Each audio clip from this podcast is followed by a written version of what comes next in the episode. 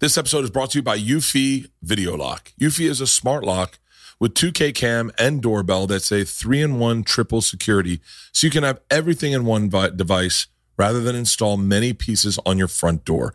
It's not just for security, but it's also for convenience. No more concerns about losing keys. You can assign passwords to your family members and see them coming back home via the integrated camera. It's easy to install and set up with just a Phillips screwdriver. It's got keyless entry, so no more fumbling for the keys when your hands are full. It also has a rechargeable battery that could last around four months and you'll get low battery notifications before it runs out. Passcode unlocking with a remote control with 2K clear sight to see who's at your front door and control from anywhere through the app. And with enhanced night vision, you can have optimized view even in the evening. No monthly fee, unlike other brands that will charge monthly fee.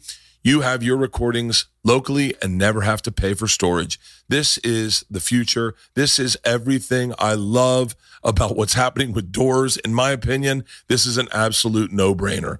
I'm telling you right now, this is an absolute no brainer. We installed them in the house and it makes, especially when you have a family, it makes life so easy, so secure, so safe and once again, so easy. Search Eufy Video Lock. That's E-U-F-Y Video Lock or visit eufyofficial.com slash video lock to see how you can gain complete control of your door. Thank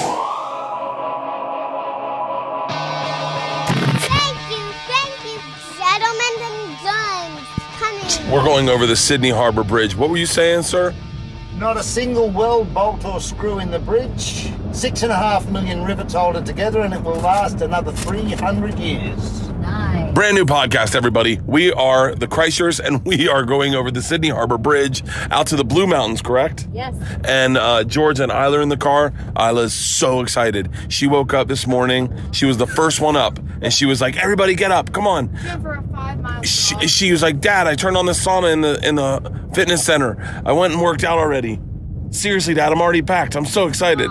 Stop. You brushed your hair. Mine and her teeth. Oh my lord. I did brush my teeth. Yeah, because someone threw up for the first time yesterday, ever. Hmm. What did you think, Ila? She said it better than throwing up at the flu. Yeah, it's. I'll tell you what.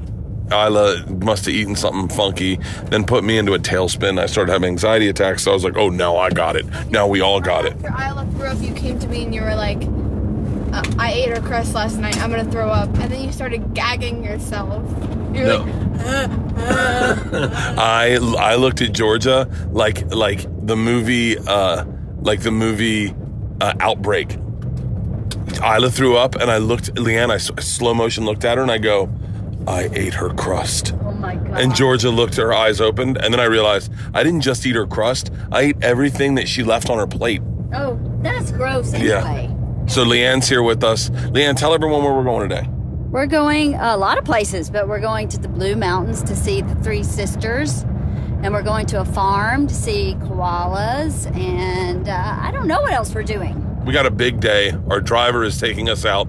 Uh, he was the one explaining all of our. What was your name again, sir? Was it Steve? Steve. I know it was Steve. I didn't want to say it. good one. Yeah, uh, he's taking us out. Traffic's not bad leaving Sydney, huh, sir? Not at all. Coming back, I hope we don't. Yeah. So we have uh, two shows tomorrow night. I have two shows tomorrow night at the. I don't know where I'm playing. The Enmore, I think.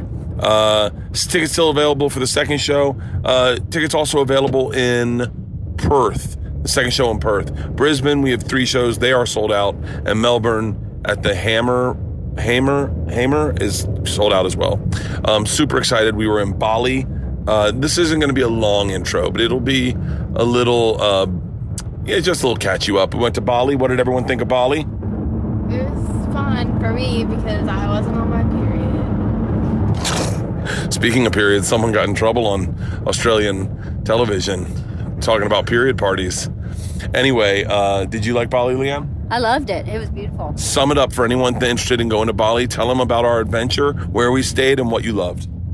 We stayed in three places. Uh, we stayed in Uluwatu and Ubud and Nusa Dua, and it was beautiful. Um, it, I've never seen anything like uh, Ubud before because it was very jungle. Give them a teaser for what I'm sure you will reveal on your podcast was the trek um, the the the death march, the Trail of Tears you and Georgia and Ila took in the middle of the night? It was pretty intense hike. We'll talk about it on Wife of the Party. Don't worry. Oh, are you really holding content for your own? Yeah, I'm not stupid. Yeah. Ooh. Whoa, okay. Uh, girl power. Speaking of which, today's episode is with uh, my buddy Greg Fitzsimmons. I love Greg. He is one of the easiest guys in the world to podcast with, probably because he comes from a long line of broadcasters. His dad was a huge broadcaster back in the day, and Greg has been on Sirius XM. I think his contract just ended like a couple months ago um, uh, with Fitzdog Radio, and his podcast has always been one of the top podcasts um, for as long as we've been podcasting. Greg was one of the the invent, um, front runners of this. We have a great conversation. We talk about everything. We also, and this is where I'd like to put a little footnote in this episode, so that just to make myself clear, when you do a podcast, you don't think about maybe things you say, and I definitely talk about women in comedy and I I definitely I don't say anything bad, but I talk about how sometimes women get put on a fast track. I don't think I use those exact words. I wish I had.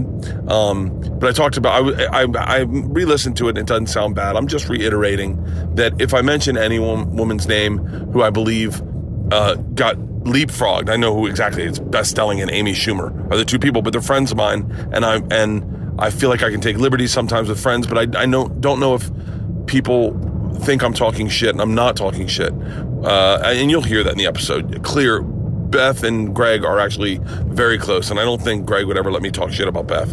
Um, and so I'm not. But what I and I will just reiterate: what happens in this business is uh, sometimes women get put into places uh, very quickly because there is a quite honestly there's a lack of women in our industry, and so in comedy. So they get put quicker than sometimes like guys, like say Ari Shaffir or myself or Joey Diaz or Tom Segura. Those are the examples I'm using because we've all been doing comedy 20 years, and sometimes well, I'm doing it again. I'm doing it again. It sounds like I'm making excuses for fucking white men in comedy. I'm not. I'm or, or, or pissing and moaning. I'm not. I'm just trying to explain. Babbling. I'm babbling. Babbling. Schumer, just stop babbling. Yeah, but Amy Schumer killed your hamster. Um, that's a little another side story. But I, but uh, nothing but and nothing but love to all the women I mentioned in this podcast. That's my point.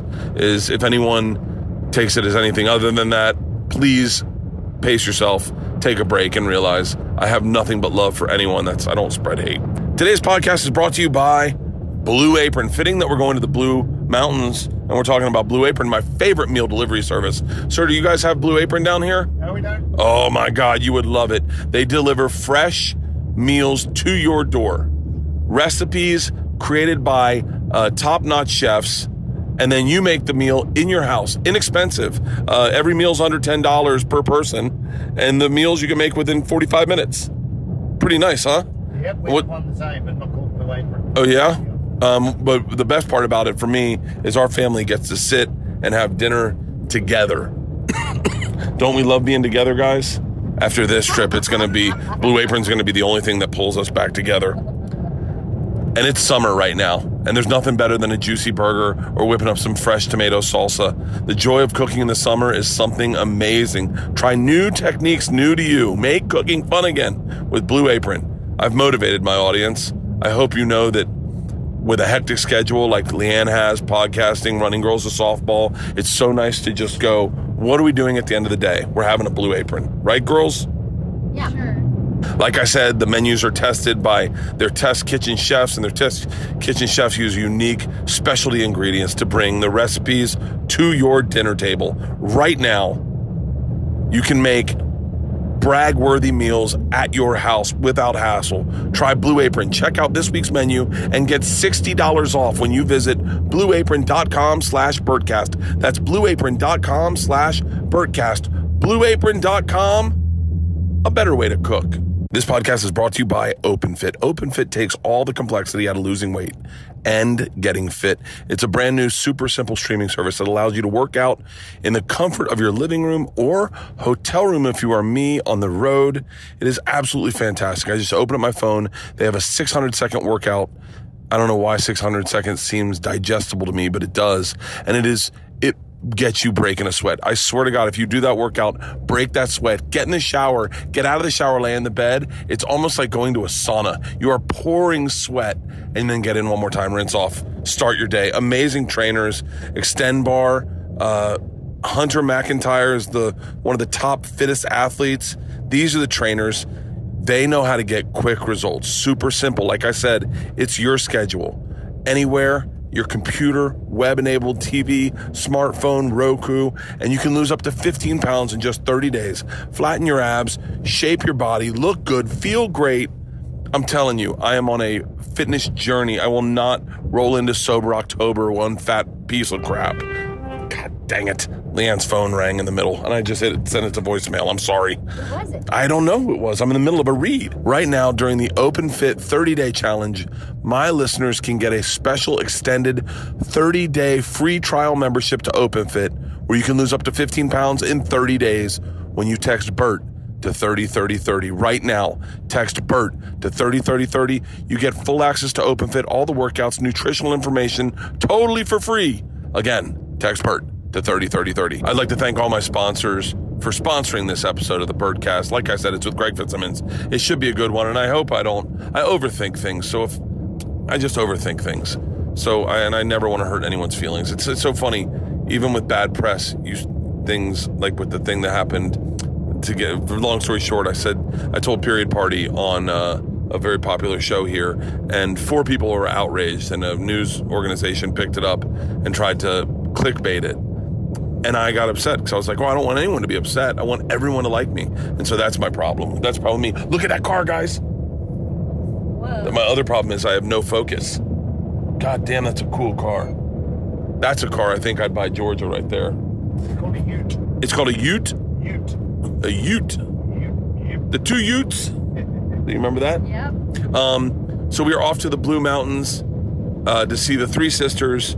Something I saw in a helicopter, but I guess I'll do it with my family on foot.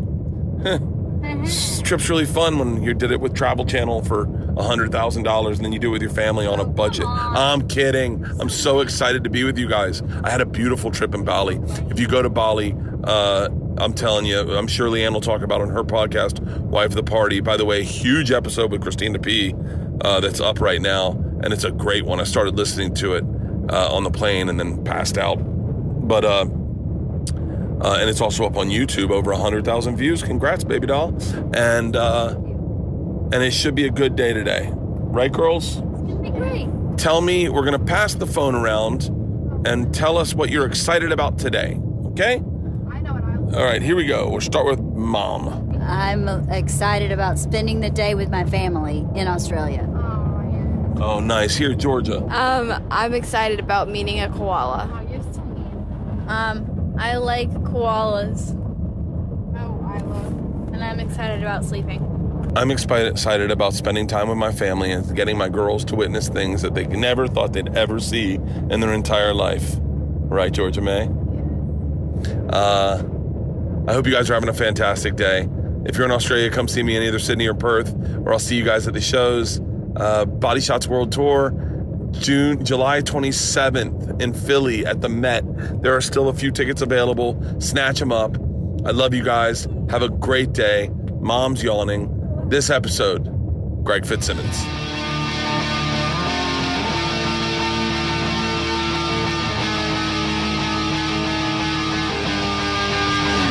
This is Bertcast. One of the best ro- roast jokes I ever heard was Greg uh, Giraldo saying um, Flavor Flav looked like a skeleton wrapped in duct tape.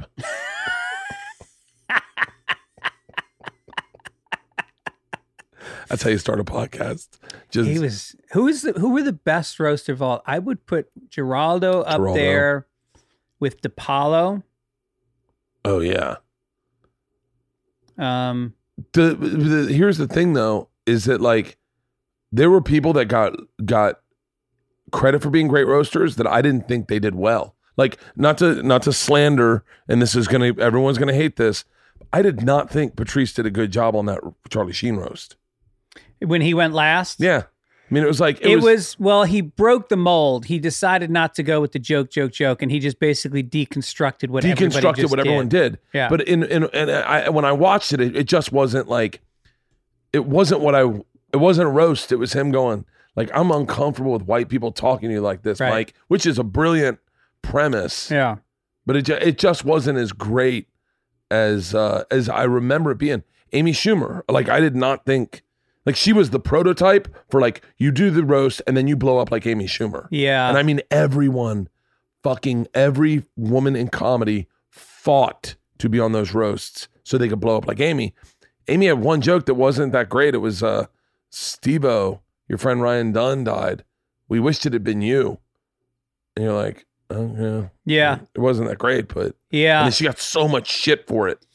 Yeah. Women on roast especially blow up. Lampanelli, Whitney Cummings got a lot of Lampanelli quit out of it. comedy.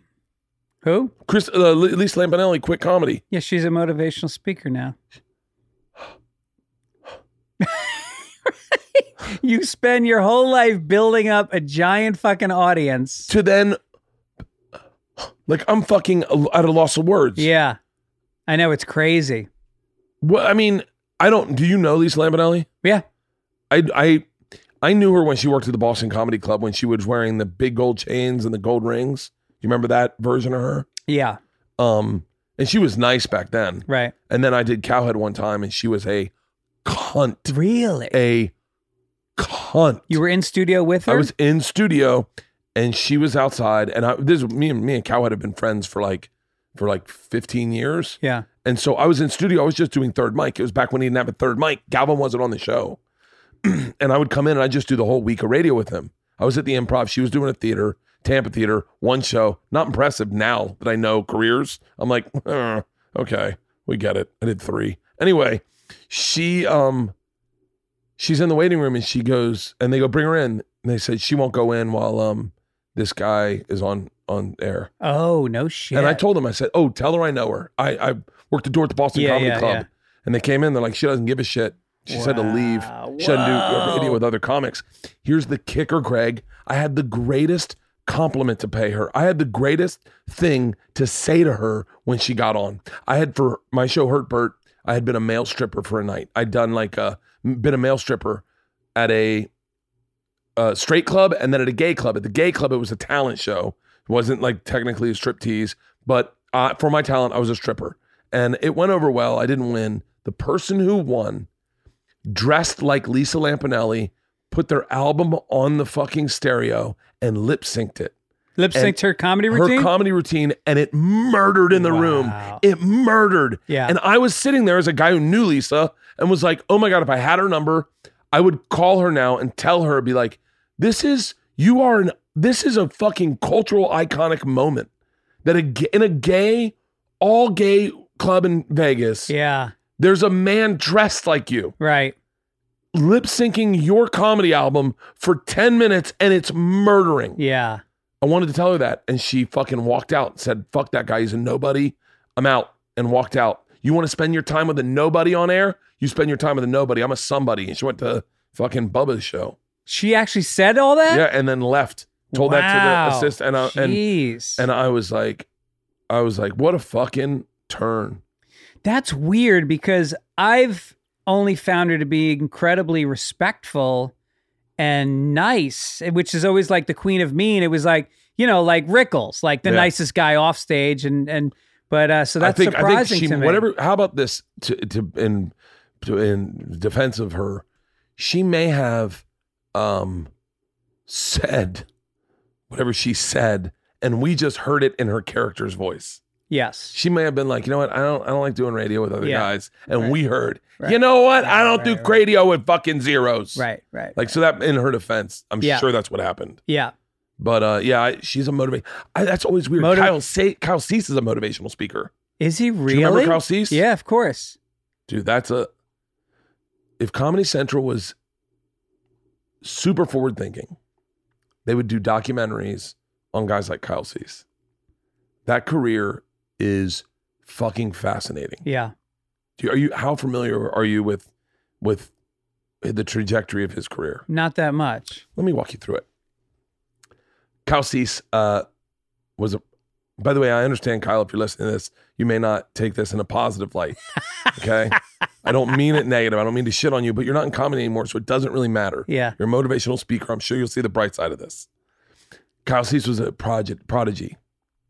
Much like many of the stories you've heard, he was such a wild child in class that the teacher, in order to calm him down, would give him six minutes at the end of every day. Yep. So everyone's heard that story. That's I had that happen to me. so he started very young, I, I want to say in Seattle, and was up on stage when he was 15, 13 years old.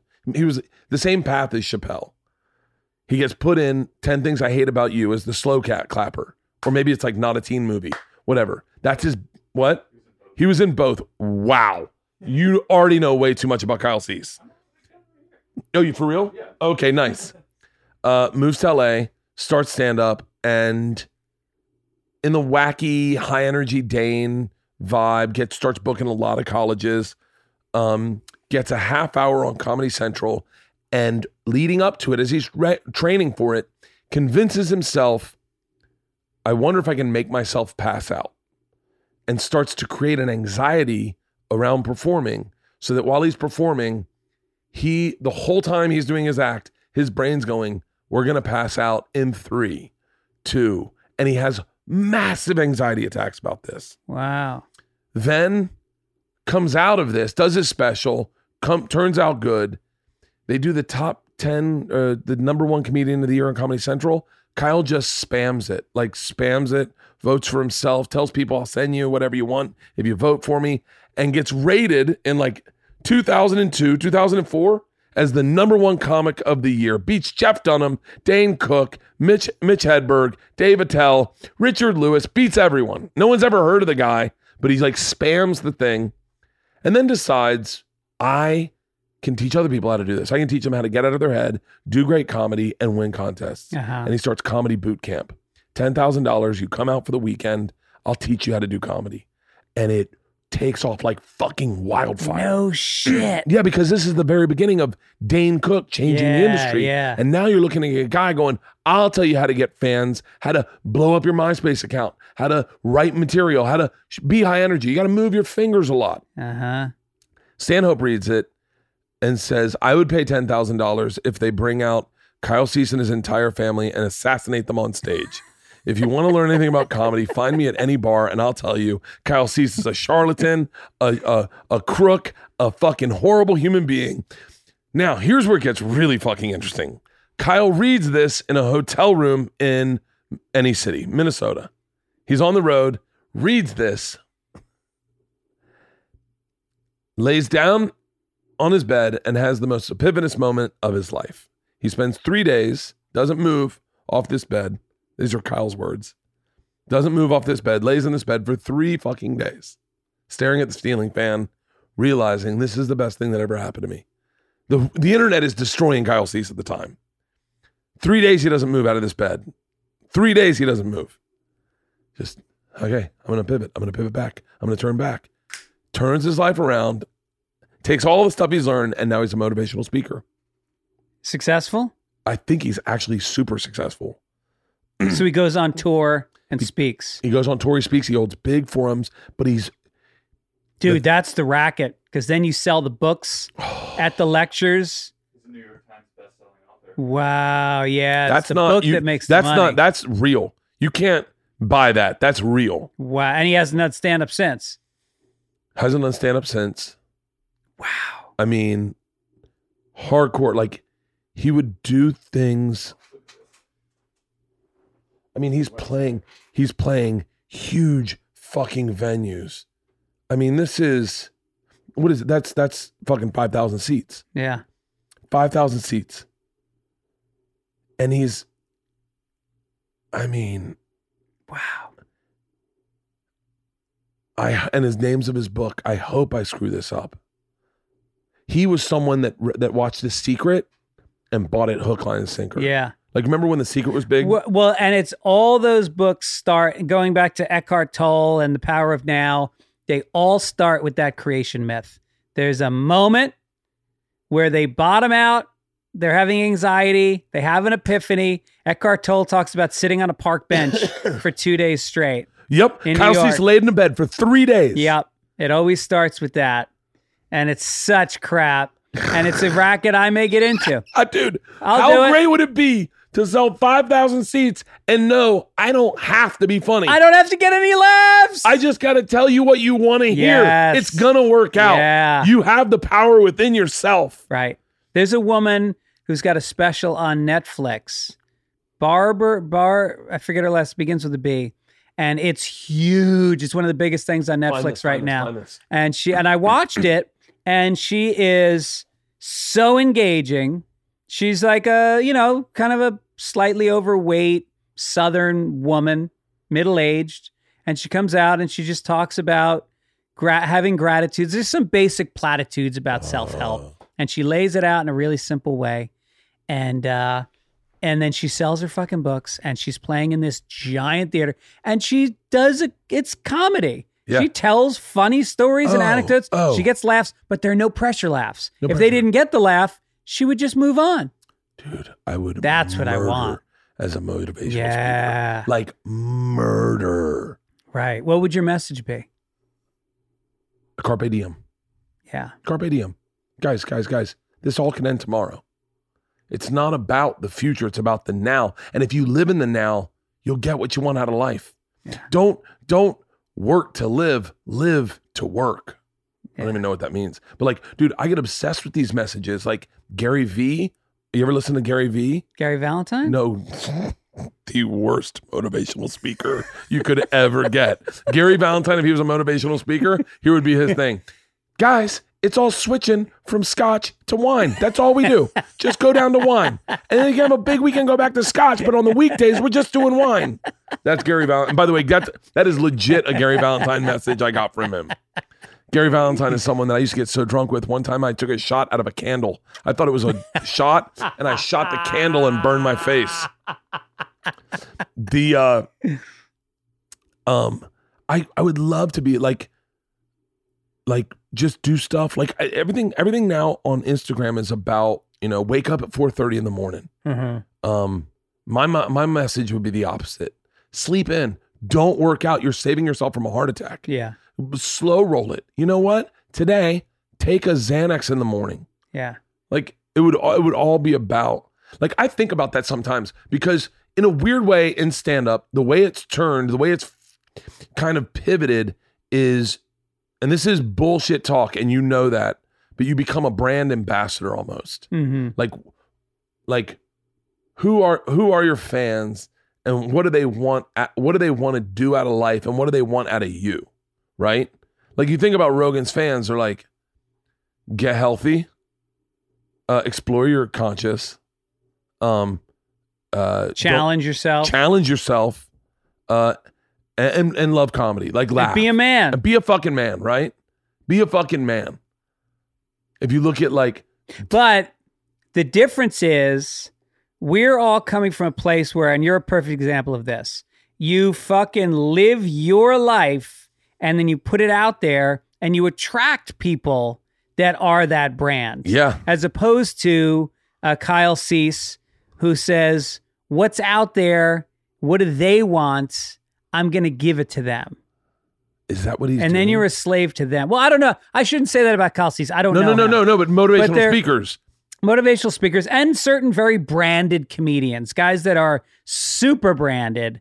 You can just see that every joke they have has to, they've got an umbrella. And if that joke doesn't fall under that umbrella, they're not going to do it. It's no different than comics that do comedy to get pussy.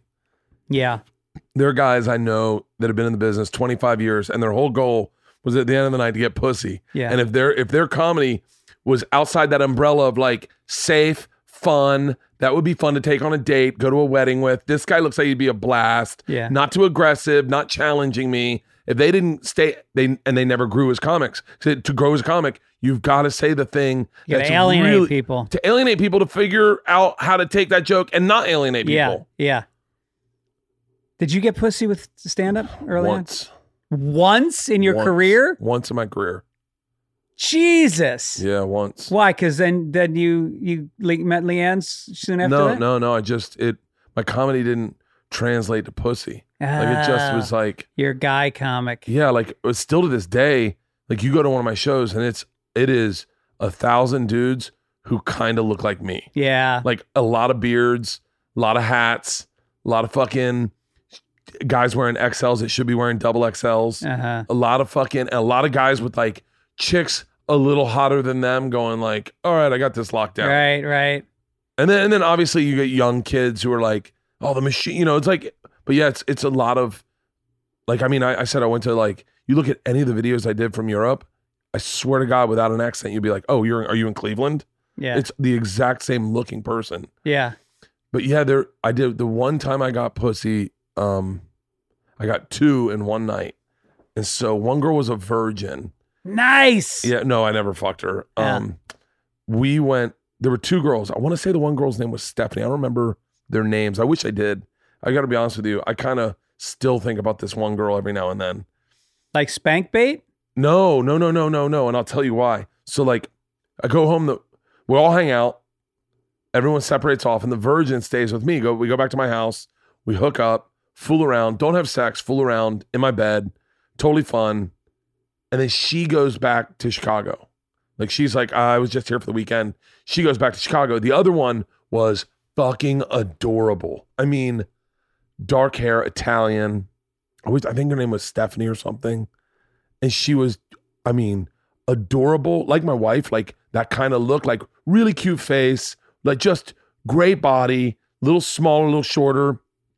Here's what was great about her. She was fun as fuck. She always had a smile. Like that's my wife has that too. Like everything's always like, huh, huh, huh. And then one night that she, we hooked up a bunch, and then one night all her friends came in from Chicago, and they were all getting ready at my house to go see the show that night at the Boston Comedy Club Yeah.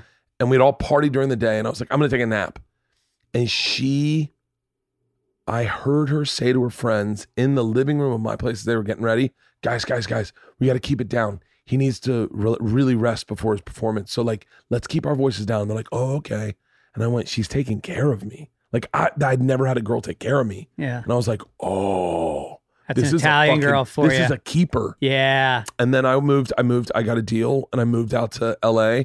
She spent the rest of the summer in New York and we never kept in touch. I don't know her name. Wow. She's, I want to see her. I want to run into her at a show. I'm sure she's overweight now. I'm certain of it. But I guarantee you, her husband's like just the most taken care of motherfucker. Jesus. I used to hook up a lot, but I had uh I always had girlfriends that I cheated on. And I remember one time I was up in uh I was living with a girl in New York and uh I went up to New Hampshire. I did this gig and these two and it was like a roadhouse gig. It was like all locals came, the same people came every week. Yeah. And you know, those are always the best shows. They fucking laugh their asses off. Oh, they yeah. heckle, but in a nice way, and you all have a drink afterwards. And and uh it is back when I was still drinking. And so I meet these two girls, and they are a fucking team. They present together. Oh, Jesus Christ. And so I talk to them and I flirt with them and you know, we're holding hands, the three of us. I just remember the three of us in a circle holding hands. And then they give me their address and they say, Why don't you meet us back at our place? They fucking live together. Oh my God. And they're like, uh, they were Latino, and I can't remember what kind of Latino they were, but they were like, you know, dark skinned and voluptuous and red lipstick Ooh, make them Brazilian in my head. pumps, Brazilian. And uh, so I get in my car and I was trying at the time, I was like, I can't fucking cheat. I can't cheat. I've been bad. God. So I sit in the parking lot for like 20 minutes debating. I'm looking at the fucking address and By the way, I've only done that with a refrigerator. and I finally just get in the car and I drive from New Hampshire back to New York that night. It took me like fucking six hours. And I and I get back and my girlfriend says, Yeah, you got a phone call about six hours ago. They looked up my number in New York when it was listed and left me a message saying, if you check your voicemail, we're still waiting. We don't know if you got lost. It's off Route 3, blah, blah, blah. So you got in We're trouble. waiting. You got in trouble Got for in the threesome you never had. Didn't even get the three way. oh, shut the fuck up. the up. fucking Latino three way. We would have been dan- salsa dancing, oh, eating burritos, the whole thing. two babies, one night. Yeah. Do- Can can I can I tell you? Here's the problem. Is I just in the middle of that I went, oh, here's the problem. If you had gotten in bed with them, right, and you're fooling around, and you guys have sex, and it's great, and you're laying in bed, and one of them says to you, "You know what joke I love of yours," and they tell you the joke, you would tell that joke every fucking night, That's hoping that a threesome would happen, because Yeah. Dave Attell told me one joke he liked. It wasn't even a great joke, and I told it every fucking night. Yeah. because my goal was to get guys like Dave Attell Yeah. to like me. Right. But but one time, if they had been like, "Oh, I love that that you danced to that Aaliyah song," he would have been like, "Every night, baby girl, Hey. been a man from the big PA." One time, I fucking got pussy. Oh, and I fucked a girl from the Boston Comedy Club one time. Okay. Um, a couple times I fucked her. No, I put up some numbers early on. I was still in college when I started. And back then it was like, everybody was like, don't sleep with waitresses. I was like, why wouldn't you? Are you Who the fuck kidding are you me? supposed to sleep with? They're there. They're watching you. You're making them laugh. You're drinking afterwards. Giraldo's like, "Don't sleep with him. I married him." Oh, that's right. And then one of them said, uh, this was a Catch a Rising Star in Princeton, New Jersey, where the club was in the hotel. It was at the Hyatt. And then you stayed upstairs. And this waitress fucking, I, I can just remember like, she went upstairs and I was like, oh, I'm in 342. I'm not sure which way. She's like, it's this way. and we went back and she was super hot. She was a personal trainer and she worked out a lot. And she uh she gave me a blowjob. And then like within 10 minutes wanted to have sex with me. And here's the thing you gotta know about Greg Fitzsimmons. There's a 24 hour clock on the nut. You gotta reset it. And so she is doing everything she can. I'm doing everything I can. And this girl is used to, I find out later when I run into like three other comics that are like, oh, you did catch Rising Princeton? Did you hang out with Kristen? I was like, Oh. yeah, she's she's not talking well of it. She, like I heard from other guys that she said I couldn't get it up. And it's like, of course I couldn't get it up. You blew me first. Dude, yeah. If you, uh, yeah. That's like uh what do you call it when you hit, eat two dinners in one night, double banger or I don't know. I call it dinner. I do dinners all the time. That's so funny. That that is, I, I If in my head, I was like, if you're gonna blow me, then that's what you're gonna do. that's it. Yeah, It's that's then- selfless act. That's what we signed up for. I'm not gonna. Yeah. We can't double dip this. No. Are you the same way? Oh i- i- yeah, and if you blow me a little bit, just so you know, when we have sex, it's gonna be over immediately. Yeah. Yeah, I. I can't. I'm not that like. That's why I want to try. I want to try Viagra, but I, I, I have high blood pressure, so I probably won't try it. No, don't. That's what happened to me. I took it and I got real dizzy. Are you serious? Yeah, I got dizzy. I almost passed out and it lasted forever. I mean, the the, the erection was good. We talked about this on my podcast a little bit. But I do an ad for uh for an erection pill. And uh and it and uh I like it. It did its job, but I got dizzy. Dude, I got a new sponsor. Like, I'm not to do a mid roll right now, but I will tell you the name of the sponsor. I just greenlit it and I'm super fucking excited. Uh, no, I'm sorry. It's not what it was. It's for Something's Burning. It's a sponsor, it's a wipe where you wipe your dick and it Uh, numbs it. no. Dude, have you ever had the numb dick? They used to make condoms like that, where the inside was uh, with a lidocaine. So you were just fucking with like a, a like you couldn't feel anything, so you couldn't come. yeah, but isn't that defeating the whole purpose of Not if you're single. Like if you're single and you meet a girl and you want to perform well, Yeah. because you want her to like you, Yeah. bro. You numb it up, Right. put a condom on, Yeah. and you can fuck all night and not worry about not blowing a load. Yeah. No, I- that was the thing in college. I lived in a freshman dorm and I slept with almost every single girl on my floor. It became like a mission for me. And the key was you got to find the alpha female and have sex with her, but do a extraordinary job. You go down on that muffin and you stay down on it for 20 to 25 minutes. You massage every part of her while you make love.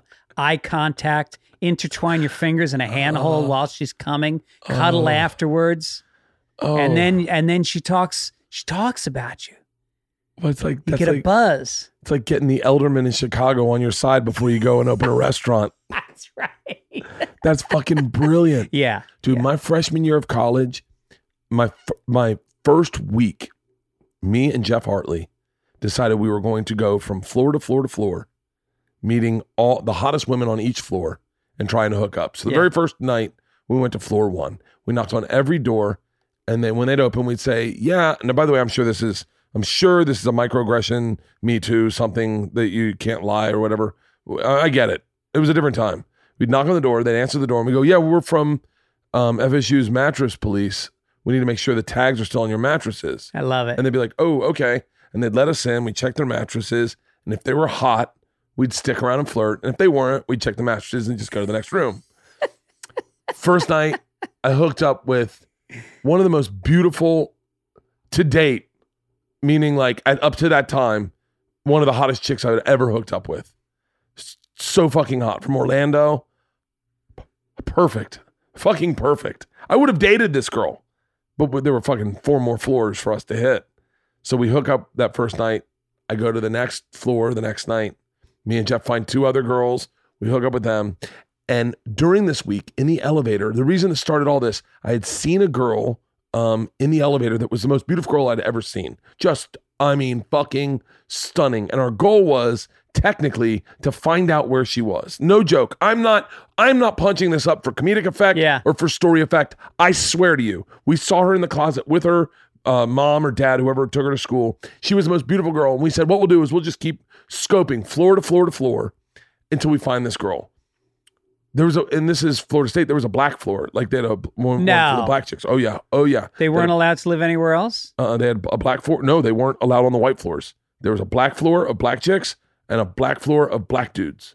I think it was floor two and four, right? In a freshman dorm? In a freshman dorm. So the so in other words, the the black kids would come to school and say, "I want to live on the black floor." Nope. Black kids on this floor, black kids on this floor, white kids on all the other floors. Segregation. A hundred fucking percent. And my buddy Miles Mosley, they thought he was black because of his name, and they put him on the black floor. We were just separating based on your fucking name. What? dude. It was all, but, but uh, just to be fair, uh, not to, I mean, not to make this story go too out of control. It was also the those black guys on the black floor were all the um, football players.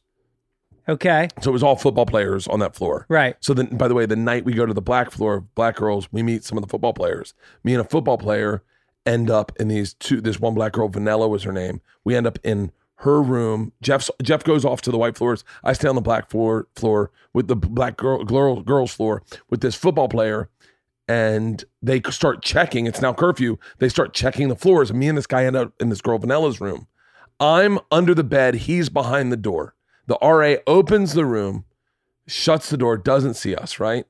We come out of the room and we are caught on the elevator by the RA. And now, and the head person there, like the police are there or whatever, campus security is there. And the RA says,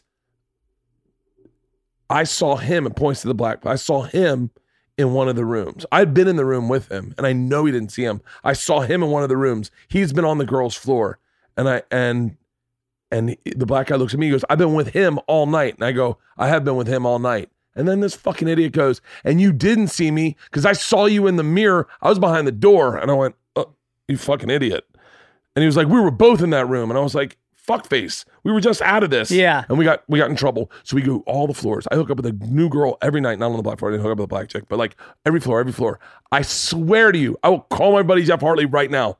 On the ninth floor of of Smith Hall or whatever, Deviney Hall, we get to the very last door, and I go, I literally say, I can't believe we didn't find this chick. Right by the stairwell, knock on the door, and it's that fucking girl. Ended up dating her for five years. No shit. I ended up dating her for five years. Wow. And just to be fair, my buddy Jeff fucked her too. So In between, no, towards the end, that's why we broke up. But Whoa. yeah, yeah, yeah, yeah, yeah, yeah. But Did uh, you stay friends with Jeff? yeah, I'm still friends with Jeff. Yeah. it's it's pussy. What are you gonna do? And so and so, uh, but she was the last fucking room. Wow. Yeah, yeah, yeah, yeah, yeah. I had sex with I swear to you, it became a fucking mission for me. And there was this one girl. I would just, I would do booty calls. I'd come home at two, two o'clock, three o'clock in the morning. I would knock on doors of girls I thought that there was a little connection with. And there was this one girl who I was friends with. We used to drink a lot together, and we she was funny as hell, and she had a beard. And so I knock on her door, three in the morning, and she answers, and like doesn't say a word. Just walk in, fucking strip down, and she had hair all over her back and on her breasts. And I made love to her like she was a fucking monkey. And it was the best sex I'd had on that entire floor. I finished, I put my clothes on, I walked out, and we never spoke of it again. Started oh just started drinking again together and hanging out. Oh, can I tell you that's what I miss in women? Like my wife misses a first kiss. It's the one thing she says. I'm bummed out I'll never get another first kiss. Can I tell you what I miss? Is a summer fling with a girl that smokes pot and likes old comedies. And you don't it's not beautiful, but you guys start hooking up over Yeah. summer school. And then you and her just smoke bowls and hey, you want to come overnight? Get a pizza, watch Eddie Murphy Raw. And you're like, Yeah. fuck yeah. You go over to her house and get high. And like she just like her th- I, I I always, I always talk about like but her thumbs are just like raw from packing bowls are always like sooted. She's got that brown on her front two teeth. yeah, yeah. and- Taking bong hits. but she just has a great sense of humor. And you guys do like fun shit. You're not in love and you know it's gonna end when summer ends. yeah. But you're just like like those summer flings were so much fucking fun Yeah. in summer school. I went to summer school every single year in college. You did? Seven summer schools. Because you kept failing? No, I just I never would leave. I went Yeah. my very first freshman year. I when I went home after I did summer school freshman year, and then I was like, I'm gonna go home and work. And I went home and I bought a dog, and the dog was tearing up my dad's house. And my and my dad went to the cardiologist, and my dad's cardiologist said, "Your son needs to go back to school. I think he's driving you crazy." He was like, "I think you're having a heart attack because of your son." So I went back and I moved in with Judd and this guy Judd and Cuz. These are the. I mean, this is like, like I look back. It sounds so silly, but I get so romantic for this. Cuz worked for Nabisco, and so if he got, uh, he had to go into every store, and if there was broken products, he just took them home and threw them out. I was Yeah. supposed to throw them out. Yeah. So we got all the broken products from Nabisco's. Nutter butters were my favorite. We had so many Nutter butters, we'd lay them out until they got stale on the counter, and then you'd just be eating Nutter butters. I found Sonic the Hedgehog, Widespread Panic, and marijuana that summer. Got an iguana. It was like the greatest summer of my fucking life. Yeah. Dude, it was like I had a Jetta, I had a Grateful Dead sticker on the back. Oh, it was like the ultimate fucking summer. And I barely knew these guys. They were my fraternity, but I ended up living with them. And then I was like, I'm doing this every fucking summer. Yeah. I could go through summer by summer and just like, I remember one summer, uh, this bar burnt down, like in, you know, Irish, what's it called? Jewish Lightning. When it, when they burn it down for the insurance? Yeah. And we went in and we, uh, burns down. Two days later, still smoldering. We go in and we pull out all the booze. We steal all the booze and put it in trunks. All the covers are burnt. We don't know what we're drinking. And and uh That's great. and then one night we got a trunk full of booze in my in the back of my Jetta.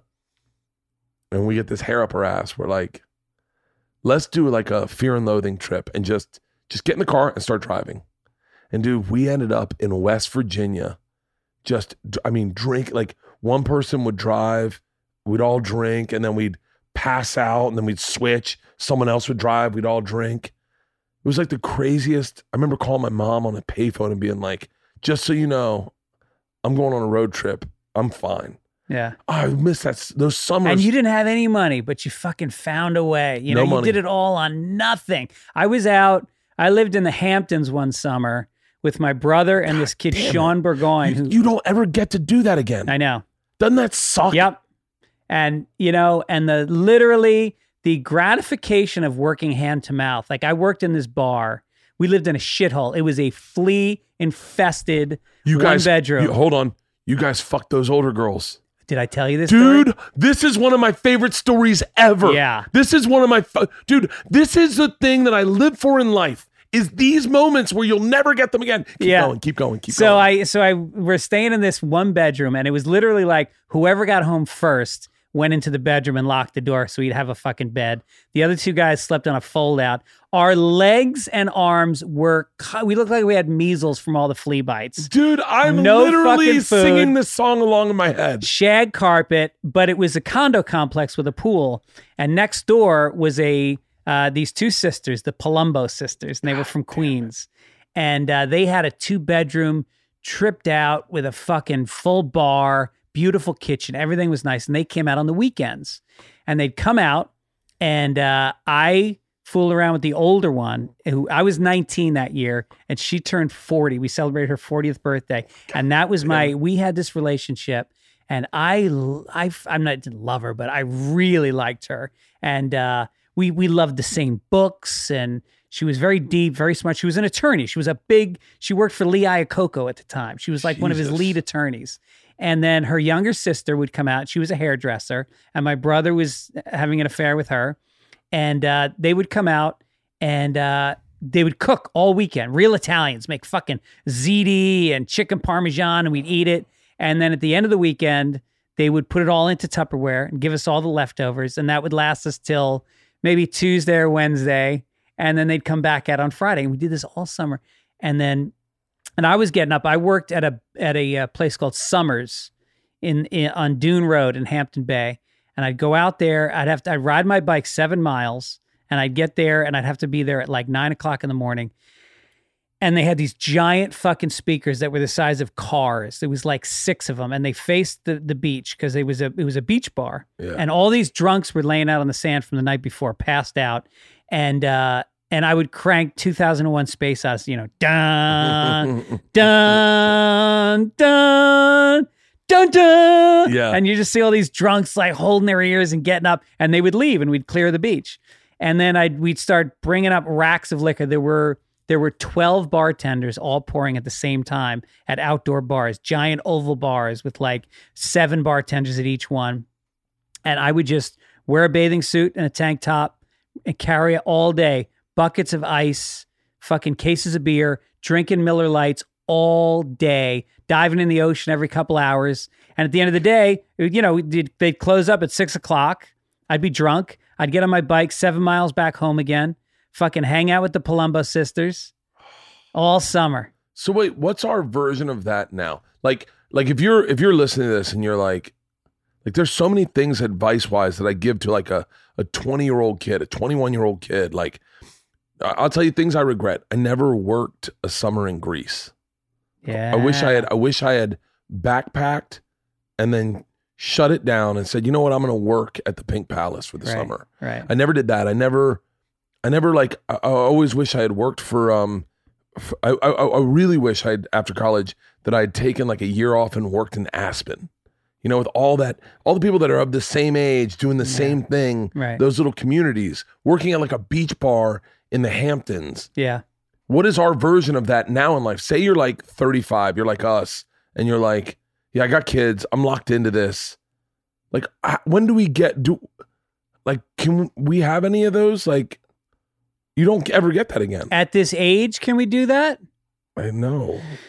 Well, I mean, with the internet, you kind of can. Like, you know, stand up is huge in Europe and Australia. You could go and say, I'm going to do a year in Australia and get Yeah. into that scene, build up a little following, still do your podcast, and just, it would be Bert, Bertcast Down Under. You call it for a year, you call it a project. That's not bad. and you That's not a immerse yourself, idea. you Airbnb your house for I bet a your fucking podcast numbers profit would fucking skyrocket. huge and you would become so fucking big in australia you could go back there for two weeks every well you're doing australia aren't Doing you Australia in a couple. and i noticed your shows are almost all sold out Yeah, yeah, yeah. Auckland. We have tickets left in Auckland. We added a second show in Sydney and a second show in Perth. Thanks, Craig. Yeah. of course but um the one thing i regret is when i was uh when i was graduate high school i didn't want to go to college Yeah. So I went to work. I wanted to go to Europe, and so I, I uh, worked two jobs. I was a I was a cook at TGI Fridays at night, and then I was a caddy at a golf course. So for the whole summer, I worked fucking nonstop while drinking all the time. Yeah. Yeah, I don't know how you did. it. I saved four thousand dollars. I got a backpack, and I went to Europe by myself for six months. And I just traveled around. My first stop was Ireland, and I had like a a, fr- a friend of a friend w- was meeting me in in uh, in Cork City, which is the most fun city in Ireland. Really? Meet up with this guy. His name was Tio, and we just fucking clicked, soulmates immediately. And the first night, he had me out till four in the morning at all the pubs, and uh, and so I ended up staying there in that town for the first month of my trip Holy shit. and I just got into like the the whole world of Cork. And then I left. I want to see the rest of Ireland, so he left with me, and we traveled every fucking town on the west coast of Ireland, all the way up into Northern Ireland. And we realized that we were living the life that every backpacker really wanted to live. What are the right bars? Where's the cheapest place to get a falafel? yeah. Where do you find girls? What's the cheapest way to hitchhike? Where do you stand to hitchhike? And we realized this is a travel book we should be writing. We should travel Europe for a year, take copious notes, and just party. And instead of Let's Go Europe, which was like the Bible back then, it was Yeah. like every kid had it, but it was all it was all museums and fucking, you know, cheap hotels as opposed to like hostels. We would have the hostels and uh, and I didn't. That's one of my biggest regrets in life is that because he wanted to do it, and I and I bailed. Dude, that would be a an amazing podcast. Yeah, Like if you if you're t- uh, please do it so that I know what to do. But like say you say you're like 22 years old, you're out of college, you're like, what do I do? You get you and your best friend, and you just you take like advice from the internet, you find out what they do, and you go explore Europe for a year and just do a podcast just literally detailing your trip through Europe and where you went and where it was popular. I would love to. It's so hard when you go to a new city, like we're going to Bali in a week, and you go, "Uh, where do we stay? Like, Yeah. I don't know. Same thing with Costa Rica. Where do I stay? Like I don't know where where when I see the pictures online, where are they staying? That's what I do on Instagram is I I find pictures of Bali and then I just follow that hashtag Bali. And then anytime I see a cool place, I send it to my daughters and I go, yo, put this down. And then so now we've got a bunch of pictures of places we want. We liked the picture. yeah, So we're going to just go to all the pictures that we saw. yeah. Dude, I went to Bali. I'll tell you where to go. Oh, for real? You went to Bali? Oh yeah, yeah. I mean, first you start out go to Jimbaran Bay, which is like all the high end resorts. Is that is that near the airport down south? Yes. Yep. We're It's okay. We're going. tip. We're going there the first two nights. Okay. Yeah. I mean, it's expensive because Yeah. it's all like it's all internationally owned hotels. Yeah. And then you then you grab a driver, and uh, the driver's there. Everybody's named John Yeah. because that's like the name in Bali, Okay. and everyone's John. And you get John in his van, and he'll drive you for ten dollars a day. Will drive you wherever the fuck you want to go, right. and they- they'll take you to the right places to eat. They've got a cousin who's got a good restaurant in this town, so you go to Ubud. We're going to Ubud. Yeah, a Ubud three is, days in Ubud. and that's all. That's the art center, and they have all these, and they, and it's like that's like Bro, you're you're naming our trip right now, which makes me feel so fucking good. Yeah. And then you go up there and uh, and that's where all the artists are. And and our whole house is Balinese art. It's fucking beautiful. Really? And it's like the government subsidizes the artists. And so there's a there's a whole city of artists and you go around and they're living in huts and they're fucking sitting around smoking and when they feel like doing art they do art but there's no pressure and it's all and they they've got these Balinese calendars. You want to get one of those? Yeah. and you frame that um, all, all kinds of handicraft you can also buy uh, beautiful outdoor furniture that they make out of teak Will they ship you, it back they ship that shit Oh, right over for you motherfucker. oh yeah I wish my wife was here right now. This is what my wife and I have been talking about, like what to do. We're gonna take a boat out, a private boat out to Nusa Penida. oh yeah We're gonna take a private and go snorkeling. yep Um, every every tour we're doing, I told my wife, I go, if it's a little extra, just get the private one yeah because I don't like being like I like I don't like. It's gotten uh, like a little annoying where you sit down and it's other Americans who are like, oh. Yeah. Hey man, I saw your Netflix special, and you're like, Yeah, oh, yeah. cool. And then, and my, my wife has noticed that I turn into a different person. Then yeah I, I like turn it on for the day. right Who wants to do a shot, huh? Shirts Yeah, off, right? yeah. So and then you go to Kuta just go there for a couple days is that up north? That's the northwest tip. Yeah. That's where the surfing is. That's where Oh, the really? literally world class. You know that movie? Um, uh, what's the movie where they surf all the way uh, for Endless a year? Summer? Yeah, endless Yeah. summer is a, it. It's there, and uh, take you know you can get a board there for a few bucks, and you'll get a coach or a teacher, Yeah. and they'll go out in the water I'm with you I'm looking at this. and just do it. It sounds crazy Okay. that you'll surf. They got these boards that are fucking 14 feet long. You can't lose. They push you into the wave. And uh, but that's super touristy. You don't want to stay there that long. I'm Kuta. Yeah. I'm putting that on my thing. Um, yeah, I, I, I, can I tell you a business idea I had? Yeah. I'll bounce it off you. You tell me if it's any good. Kuta Beach. Yeah. It's about eight thousand miles away. All right, I got it. Um, I wanted to open. When I worked at Travel Channel, I'd, I'd have to work at Travel Channel again to really sell this. Um, I wanted to maybe I'll sell it as a TV show to Travel Channel. Do you know how like what what I found was if you got a show on Food Network, all you then had to do was open up a chain, open up a restaurant, and you'd make killing. Yeah. What if you had a show on Travel Channel and you were opening up Airbnbs Okay. and you were going into like a place?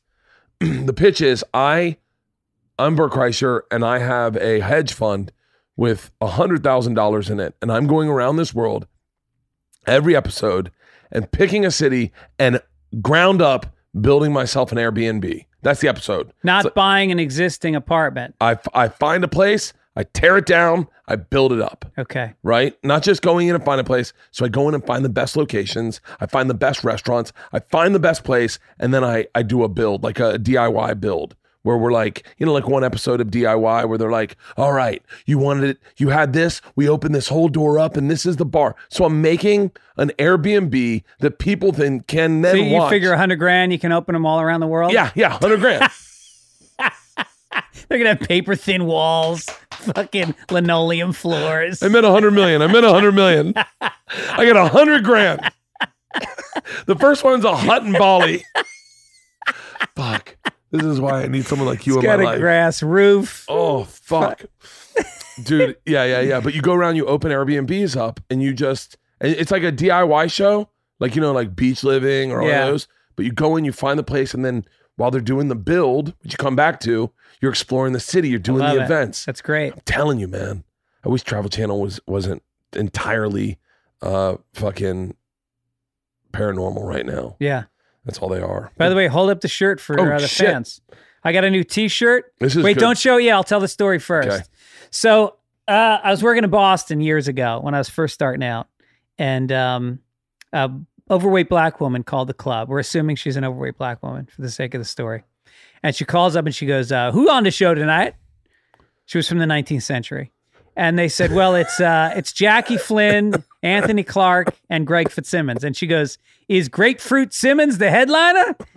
And to this day, everybody in Boston calls me Grapefruit Simmons. So one of my fans heard that story. They made a shirt. Here it is. Hey now. Available at fitzdog.com. Grapefruit Simmons. Mid roll reads. Mid roll reads. What are they? These are mid roll reads.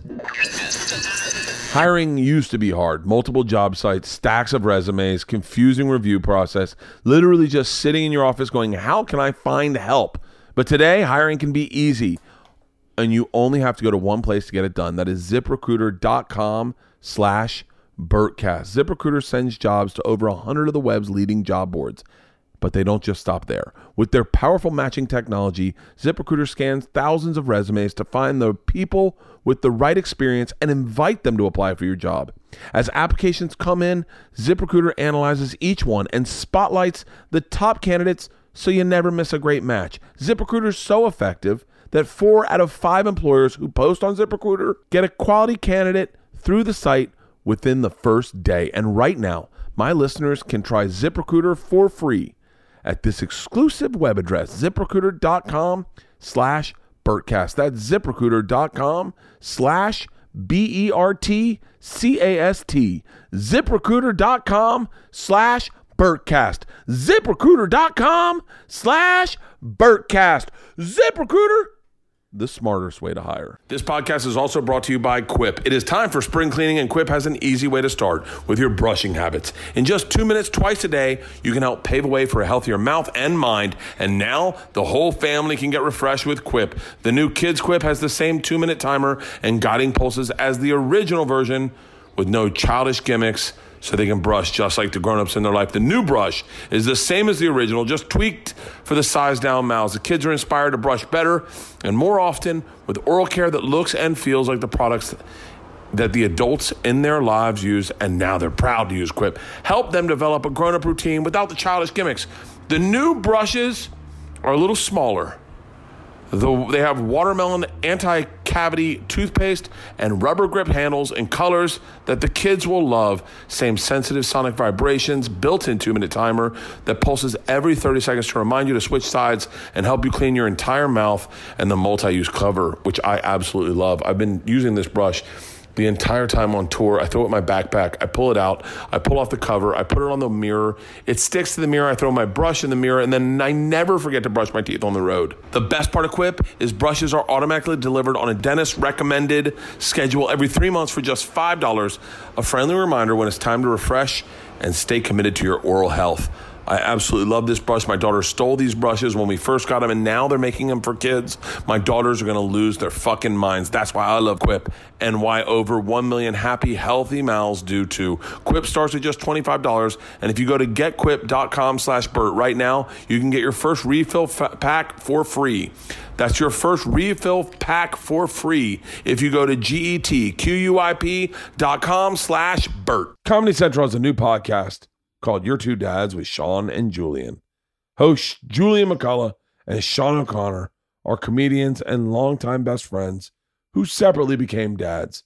In the podcast, they're going to talk to other dads, moms, friends, and more, all while reviewing kids' food, children's TV, movies, and role playing parenting scenarios from the news.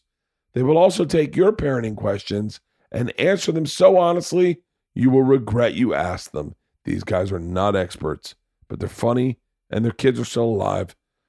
So it's got to count for something, right? If you're if you're a dad and you want to be a dad, or maybe you're not sure you want to be a dad, this show is for you. Subscribe, listen, and become a better person. None of those things are actually related. Subscribe to Your Two Dads with Sean and Julian for Comedy Central's idea of a parenting podcast, wherever you get your podcasts. is grapefruit. That happened to my sister Cotty. Uh, we walked in. It was a, but it wasn't a, it wasn't a, a black woman. It was a like a disconnected, affected, uh, either Persian or Mexican kid behind uh, at, the Denny's when you turn off La Tijera to go Yep. to the airport. Right. And we went in. We dropped off my parents, and we were coming back. We are gonna have breakfast. Me and my sisters. My sister's name's Cotty. And we go in. She goes, "How long for a wait?" And he goes, "It'll be like ten minutes." She goes, "Okay." He goes, "What's the name?" She goes, "Cotty." And he goes, "Crotchy."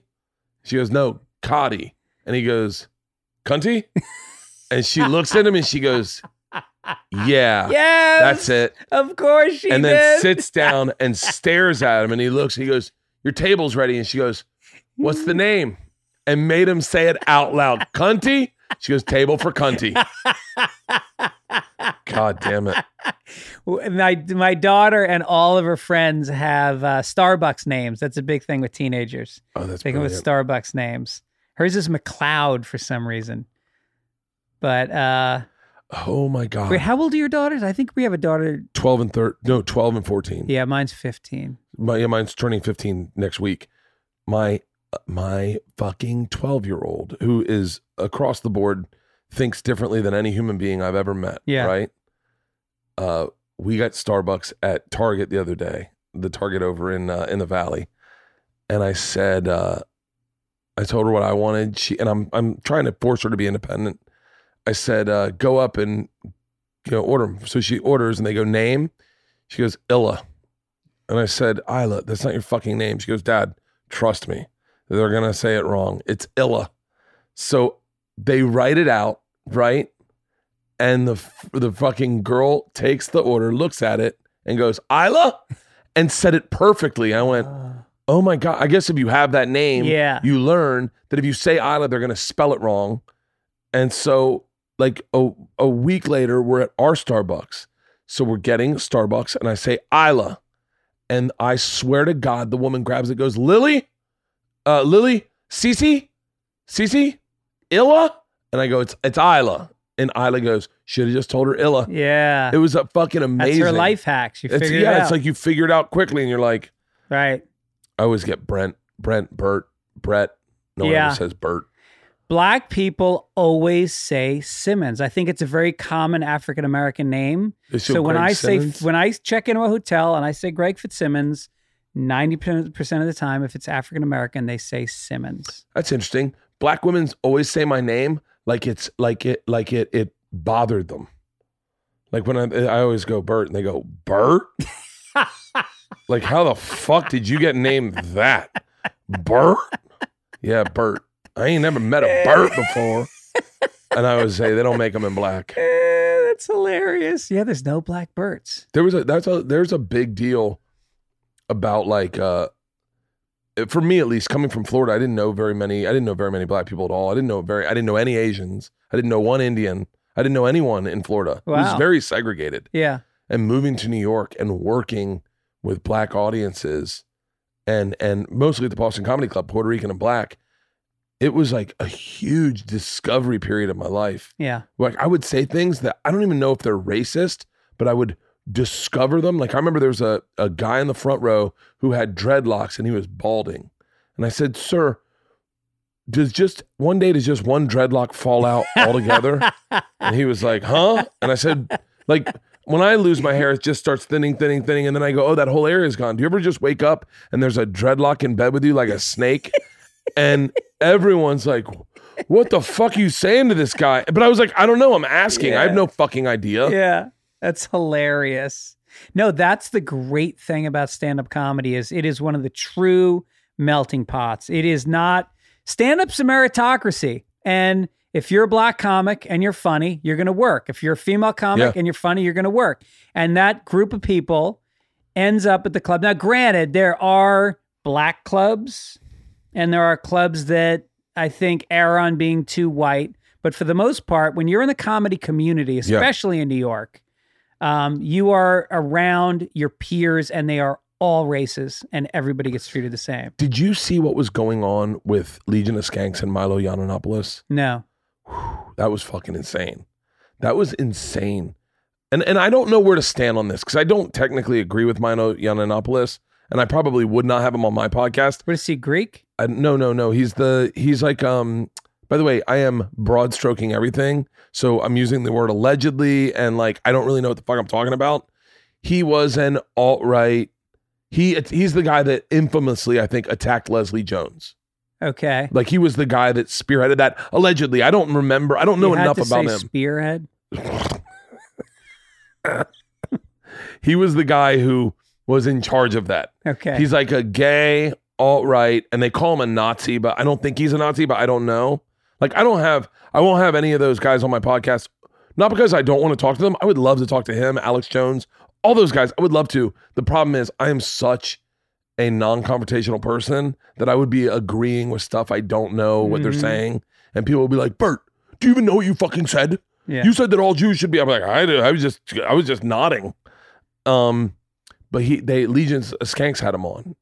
I think they made a couple mistakes. I think they promoted it, which they were going to do at the Creek and the Cave, and they promoted it. And then once that happened, the uh the liberal comedians in Brooklyn, all the like, I think mostly open micers, but like, I don't really know, but I don't know any of their name. I don't know them personally. I know one or two of them, but they like lost their shit and they started like, they started sending out like directions to find a McDonald's because people throw milkshakes at them at, at Milo. They throw milkshakes at them, and they were like, "Milkshake these motherfuckers!" Like this, we should boycott the co- creek and the cave. And it was such.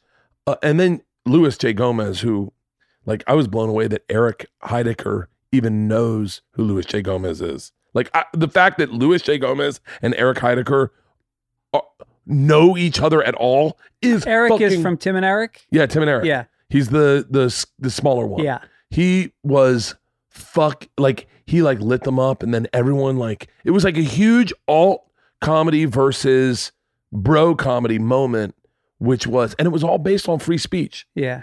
And I I was like Was I it good? dude, I followed it. I followed it. Ari was there. Ari was on it. Ari said it was great. I haven't heard the podcast. It comes out Friday. I'm going to listen to the podcast. I don't agree with what Milo ever says. I don't. Yeah. I, I don't. I don't. By the way, I also don't care. Like there's a lot of shit I don't care about. Mhm. Like where I just go, oh, I'm blown away that people care Yeah. about Milo. Just don't listen to him. Yeah. but it was really crazy, and it was really like what you were saying a little bit. It was this real division of like white comedy clubs, like these these woke alt comedy clubs versus comedy clubs. Mhm. Where like you know like the cellar. Yeah, no, that's the thing about these like UCB and all those places. They're so fucking white.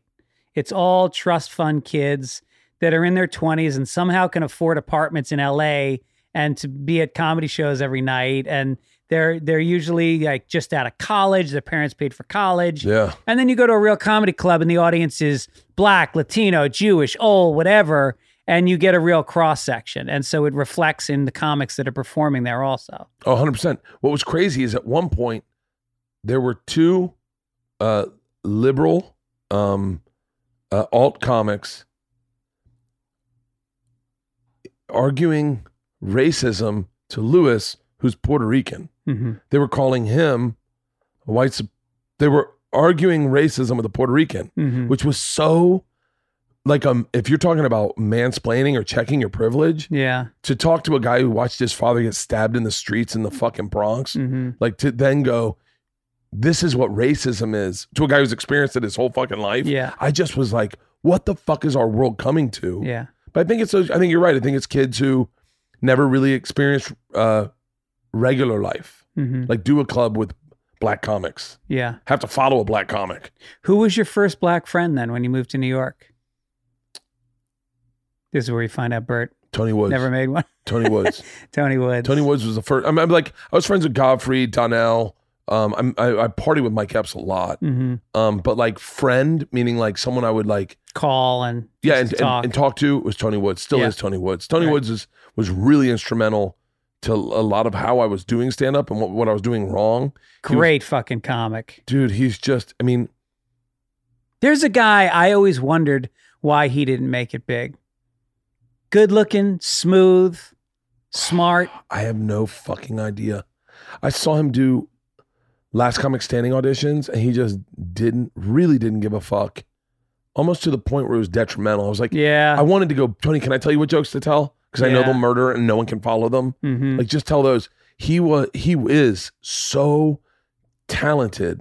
We you know what we did one time? This is probably the one of the greatest moments I've had on stage in my career. I'm at the DC Improv. He shows up, and I in the back I hear, "Hey man, why don't you tell your Tracy Morgan story?" Because Tony was there the night that Tracy Morgan story Uh-huh. happened, so he witnessed the entire story with me. He was there. The entire story was me and him. So I go, "Is that Tony Woods?" My wife's in the audience. My camera is in the fucking green room. I go, "Is that Tony?" And Tony goes, "Yeah, yeah, Shorty. Let me. I'm. On, I, I want to hear your story." I said, "Why don't you come on stage and we'll tell the story together?" So we told dueling Tracy Morgan stories of the, that one night where I'd start telling and he'd stop me and correct me, Uh-huh. and then he'd start telling and I'd stop him. It was fucking genius. You're like the Sklar brothers, the interracial Sklar brothers. It was so funny. And we ended it together. I said, and at the very end of the night, then Tony goes, Tracy Morgan takes his shirt, snaps it, looks at Bert and says, and at the same time, we said the same thing. And the fucking place erupts. Standing ovation.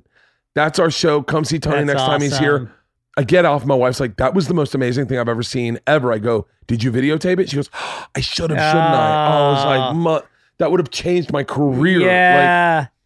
oh, that's great. Tony was Tony was the first like I remember us getting in conversation. I remember one night he said to me, he goes, Have you ever said the N-word? I was like, Yeah, of course. And he was so shocked. He was like, You?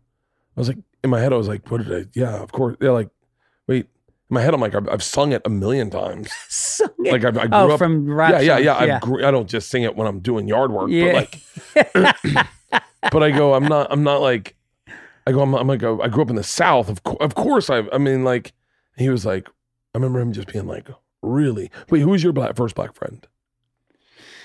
um, Jimmy Ridenauer, who um, was a kid who we were good friends and we had a running bit. I was, when I was in like, you know, fourth grade, I was already doing comedy routines. Really? I was already, I had bits. This kid, John Yurzak, and me, we at lunchtime, we used to stand on the steps and this fucking gaggle of young girls would stand there like an audience and we would do bits. And I mean like theme song from the Muppet Show, like childish Oh, shit. wow. And uh, and so I had a bit with this guy, uh, Jimmy Ridenauer, and I would pretend he was a big kid, and I would pretend that I was threatening him, and he would like kowtow, and, and it was just funny. and we did it for fucking two or three years. Yeah. And then when we got to a certain age, we moved up to the middle school. And all of a sudden, there was like older black kids. And in, where I grew up in Tarrytown, there was a lot of black kids, and a lot of them were related. There was a lot of cousins. Yeah. And uh, and so he was with some of his older cousins one day, and I came up and I started doing the bit. And he walked over and he picked me up and he Oh. fucking dropped me on the ground. And then he just turned around and walked away with the other guys. And I was laying there like out of breath. I just remember looking up and he just kind of like looked back at me like, You can't do that to me in front of them. yeah, Shut the fuck up. yeah. And that guy later on was living in, I want to say Arkansas. And he joined the army and he was living in Arkansas. He had a white wife and he was selling a used car. So these two rednecks show up to his house to see the car. They see his white wife and they fucking took him for a ride and they killed him. Is that real? That's real. Shut the fuck up. Yeah. I am so shocked, and I know this sounds is, is an asinine thing to say. I'm so shocked that that exists. Mhm. That that like like when you hear the story about uh not Larry Bird, James Byrd getting dragged behind a truck, that there's people that believe that way. Yeah. I'm so fucking blown away Yeah. That there are people that would act on those thoughts. Like when they say there's racism in this country, I go, oh yeah, 100%. I totally agree. But when they say there's Nazis or neo Nazis in this country, and that the majority of the, I go, well, it's a that's a very small minority. But the fact that there even exist at all, I'm like, who the fuck can live their life like that? Like it's got to Well, be. and also that there's shades of it. I mean, there's examples like that, which obviously make you nauseous and angry. Uh, but then within that, there is, you talk to audiences after shows Yeah. sometimes. You know, you're in some some backward states and they will say the N word and they Oh, will yeah. say things, and you realize like it's insidious. And when you talk about a black person going to rent an apartment and the realtor being like one of those people, you're not getting that apartment. No, You're not getting that job. And people want to talk about that, you know, well, they should pull themselves up by their bootstraps or whatever the fucking racist ideology is behind why black people are making less on the dollar than white people are and Yeah. and whatever. It's like, you know, there is there is a you know, systematic cultural racism that we don't want to acknowledge. it's it's uh, it's just mind blowing to me. You know, you know what I heard the other day is they they were telling me, and by the way, hardcore allegedly, I don't know what this is. They were saying that the Matthew Shepard hate crime was not in fact a hate crime. Which was the Matthew Shepard one? Uh, Idaho, the gay guy, oh, right, right. two guys took him out to the woods Yeah. and killed him and left him for dead. Beat Yeah. him up, left him for dead. Th- I I don't. By the way, this is such hardcore hearsay. Someone said, "Oh yeah, you didn't hear that? That was just um, that was that was a a topic that the LBGT community put as an agenda." But he was actually killed for drugs. It had nothing to do with his sexuality. But they thought it would make great news to be like a, a big poster head Right. which is interesting because you know I, I found this out i was obsessed with rosa parks for a period like obsessed with her like the idea that the idea that she did that blew me away is that like i am so i have such an issue with confrontation the fact that she could do that in that day and age i was just obsessed with that kind of personality right Mhm. then i found out there were four chicks before rosa parks I was just gonna say that. Yeah, And she I wasn't the first. and and what what they were look like and this is the thing that i go where i see that matthew shepard thing and i go oh i do see that as a possibility where a gay kid gets beat to death and they look at it and they go fuck it pivot it sell it this way we need a we need a poster boy i only reason i say that is like the four chicks behind them they were trying to get behind each of them and each of them had a flaw and rosa parks wasn't some like she was just some chick that was like fuck that i'm not moving and she had no like chinks in her armor they couldn't fuck with her at all The other chick, one one of them It's, ended up by the way, it's Chinese. Chinese in their armor. Right. She didn't have any Chinese in her armor. She she uh that's a good joke. She didn't have any Chinese in her armor. The one chick was pregnant, was 13 and pregnant. Yeah. One chick beat up the two cops in Baltimore. Uh-huh. Like everyone had they Right. couldn't use them, but they were the, but that movement was looking for a poster. Well. Martin Luther King was, you know, there was Malcolm X who was around before Martin Luther King, and he was calling for insurrection. You Yeah. know, he was call, calling for an overthrow. He wanted to, he wanted to, you know, smash the smash the system. And Martin Luther King came along, and he was, uh, you know, Gandhi, passive resistance. He was nonviolent. Jon Snow. And the government said, "This is the guy that we're gonna." You know, make deals with This is the guy that we're gonna. The press is gonna. I would have been a Martin Luther, I would have been a, a Malcolm X guy. Yeah. Oh, as a black person or as a white person? As a as a black person. Yeah. I would have been hardcore Malcolm X. yeah. I would have not. I, I, I like. I, I just know that that's my personality. Like I would have just leaned that way. Like time to break the wheel. I'm going with uh with fucking Daenerys Targaryen. Well, what do you think about the women's movement right now? I mean, if you were a woman, would you be a hardcore? Um, I mean, there, there's because I went on the women's march, and there was. I went. I went to the one in Boston. Oh, you did? Yeah, there's more diff- as like a more as like a just checking. Well, there was there were women there that were there to um, be supportive, and there was women there that wanted to break the wheel. And there was a woman I remember there was a woman that had on a T-shirt that said, um, "I don't want to hear anymore from white men." And I was just like, I don't know. I'm a white man. I'd like to have a conversation with you. Yeah. And but I don't know. But at the same time, if I was a woman and you know, you could show me systematically that we're being held back and paid less or whatever whatever it is that, you know, your understanding is of it, which changes. Different people believe different things. Yeah. But I'm the kind of person where I would probably be pretty militant about it. I don't know. I would be definitely militant. I would definitely be militant if I was being oppressed. I would be militant. Like I listened to an article, uh, an interview today with Charlemagne the God and uh, and um and Matt and uh, Killer Mike, and they were talking about reparations. And immediately I go, whoa, whoa, whoa, whoa, whoa, whoa, whoa, whoa! I'm not, I'm not gonna start giving up my money for reparation. My my family wasn't even here at that time, and they were saying, which was interesting, if you can prove that your family was descended of slaves, you should get reparations, be it a portion of the marijuana business, uh, a, a portion of land. Uh, it should be something. They don't know what it is yet. But then, then Charlemagne said, "Well, then Frederick Douglass said only people who own slaves should be a part of that reparations." And Magic Mike goes, "No, it should be all white people." And I thought, well, hold on. If it's all white people, then it's got to be all black people. Like you can't just go. Uh, my fam- my family was in Ireland during that slavery. I shouldn't be a part of that. I had nothing to do with slavery whatsoever. Why why why why wouldn't th- there's a Jamaican guy that gets oppressed just as bad as a guy who's der- derived out of ancestry out of slavery? Why wouldn't he get reparations?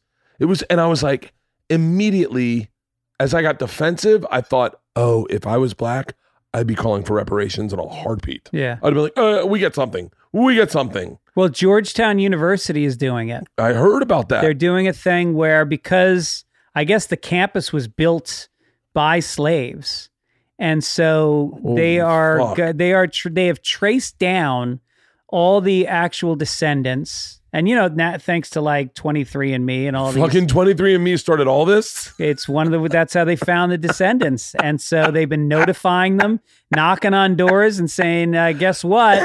You're related to a, a slave that built Georgetown," and they're charging this. It's not official. It's a proposal. I'm not sure if it's going through, but that they would they would put a surcharge on the tuition. Not even that much. I think it would be like fifty bucks or something a Yeah. year, and that money would be divided and given to the uh, the ancestors. I'm cool with that.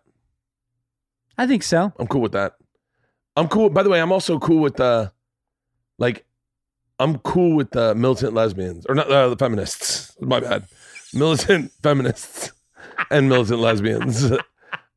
like, like, uh, and now I'm getting even cooler with it. Like, because I like I like watching things dissolve. Like, I like like Alyssa Milano came out and said, uh, we should hold a sex strike. You know? Oh shit! You- like- did you hear that? Well, The- yeah, the abortion hear that. thing- No. The abortion thing in in Atlanta happens about heartbeat law, and a Miss Alyssa Milano comes out and goes, "Ladies, we need to withhold sex from our men until this changes." And and then she said some fucked up shit. She was like, "This affects black people more than anyone." Basically, basically, in essence, saying black women have more kids, they get pregnant more often. She didn't realize what she was saying. Yeah. she was trying to be liberal. She just got ahead of herself. yeah. She just got ahead of herself, going, you know, black women, we're here for you. Yeah. You girls are whores. You guys fuck a lot. And so these NFL players were like, yo, what the fuck are you saying about black women? And wait, why do we have to be for your laws? We're people of faith. We don't believe in abortion. Like it was, and and then when you watched, and then had to watch Alyssa Milano backpedal, Mm. and you're, and she was like, actually, I mean, uh, uh, like I love watching all that shit. And if you stay in, out of the fray and just be like, I don't give a fuck. Yeah, white women have to be real careful not to speak for black women. I think Lena And Dunham might have done that oh, also. and Lena Dunham, backpedal. Lena, I have a quote out of a Rolling Stone magazine that it said that was written, I think, by a black woman. It says Lena Dunham has consistently had a blind spot when it comes to race. Yeah. like just oblivious. Yeah. And it's so funny to see people. I won't say names, but people who, especially women, white women, that are big spokesmen that you know that made horrific jokes all fucking their entire career. Mhm. Now just retweet uh, uh, like these like I know exactly who you're talking about. yeah, and you're like, what? The, like, where was this? yeah, I know you can't play it both ways. Fucking someone hold you to the exact standard that Mhm. you're pretending to hold everyone else to, because that's fucking ridiculous. I don't speak for black men ever, ever. Never would I tell you what it's like to be a black man, or would I look, man? I don't even retweet black men's issues. I- It. I'll agree with you. I'll help you. I'll do whatever. The Black Lives Matters. Okay, I'm I'm here. I'm listening. That's all you got to do. I don't fucking. Oh my god, that is so frustrating. When you Yeah. see those people, you go, "What's hypocrisy? Are you covering your trails? Yeah, yeah. You sound like those fucking guys that all. There's there were some guys that got way too me too-y, and you're like, how many women did you rape? yeah. Like, I, like I can tell you, the average guy just kind of goes, "Hey man, we should listen." Those ones that are fucking virtue signaling with their pitchforks, you're like, "Yo, what do you? What did you do?" It's a tough spot because, you know, as a guy who makes a lot of my money writing on TV shows, there is a mandate in Hollywood for diversity. And I just went through staffing seat because I was writing on Crashing the last two years and that got canceled. So I'm looking for another writing job. And this is staffing season basically is over now, but it's been going on the last couple months. And uh, I'm friends with a bunch of showrunners, reached out about shows consistently, heard from every one of them. Sorry, man, I just can't hire any white men. So it's like I'm mixed because I'm married, I have a daughter. I totally buy that women are getting a bad shake. I've been in writers' rooms that have been almost all men my whole life. Ooh. I I see less women. Uh, you know, obviously you look at the late night talk shows, there's not a single woman. And you go, all right, quantifiably, there's a big issue here. But there's also the part of me that goes, I gotta pay a mortgage. Yeah. And I can't get a fucking job right Should now. you be punished for the for the benefits or for the system that was in place before you? Well, I don't know. And you know, and I'm certainly willing to to uh take it on the chin. And like you said, all you can do is listen. You have to shut up and listen right now. But And at by the, the, way, same time, podcast like, fans don't want that. yeah, They don't want anyone that listens. I did a podcast with a female comedian who was very militant. what was uh, her name? Um, Ashling B. Mhm. Very militant fez- feminist, and she told me she came on very hot, and she had an agenda. I didn't realize she came in with a little bit of an agenda, and her agenda was the comedy store is sexist. They need to book fifty percent comedians, female, fifty percent male, and out of that, it should be a shade of every race. You shouldn't. They go, it's racist that you would book Joe Rogan, you and Joey Diaz on any show together, or that Marc Maron would get a spot on that, or David Spade, or they. She's like, that's racism, that's sexism. You were here for that, right? And I, I just listened. I just listened Yeah. because I wasn't going to argue. This was, by the way, in the heat of the Me Too. I just listened, and man, I caught so much shit from people on this podcast. Yeah. Fuck you, Bert. How dare you? You're not going to stand up for us. You're not. And it, but by the way, do you know who I got the most shit from? Who? Female fucking comedians that work at the store. Yeah. I worked at the I walked into the store the first time. Fucking I got lit up by every female comedian. You mean, Why the bo- you mean both the female comedians? both of them, Annie Lederman and fucking. no, but it was like it was like such fucking horseshit that you try to listen Mm. and then you become. But that that here's my thing: Are there be and, and you don't have to answer this. I'll just put it in the ethos. I don't know if that's ether. I don't know if that's the right word. That's why I'm yeah.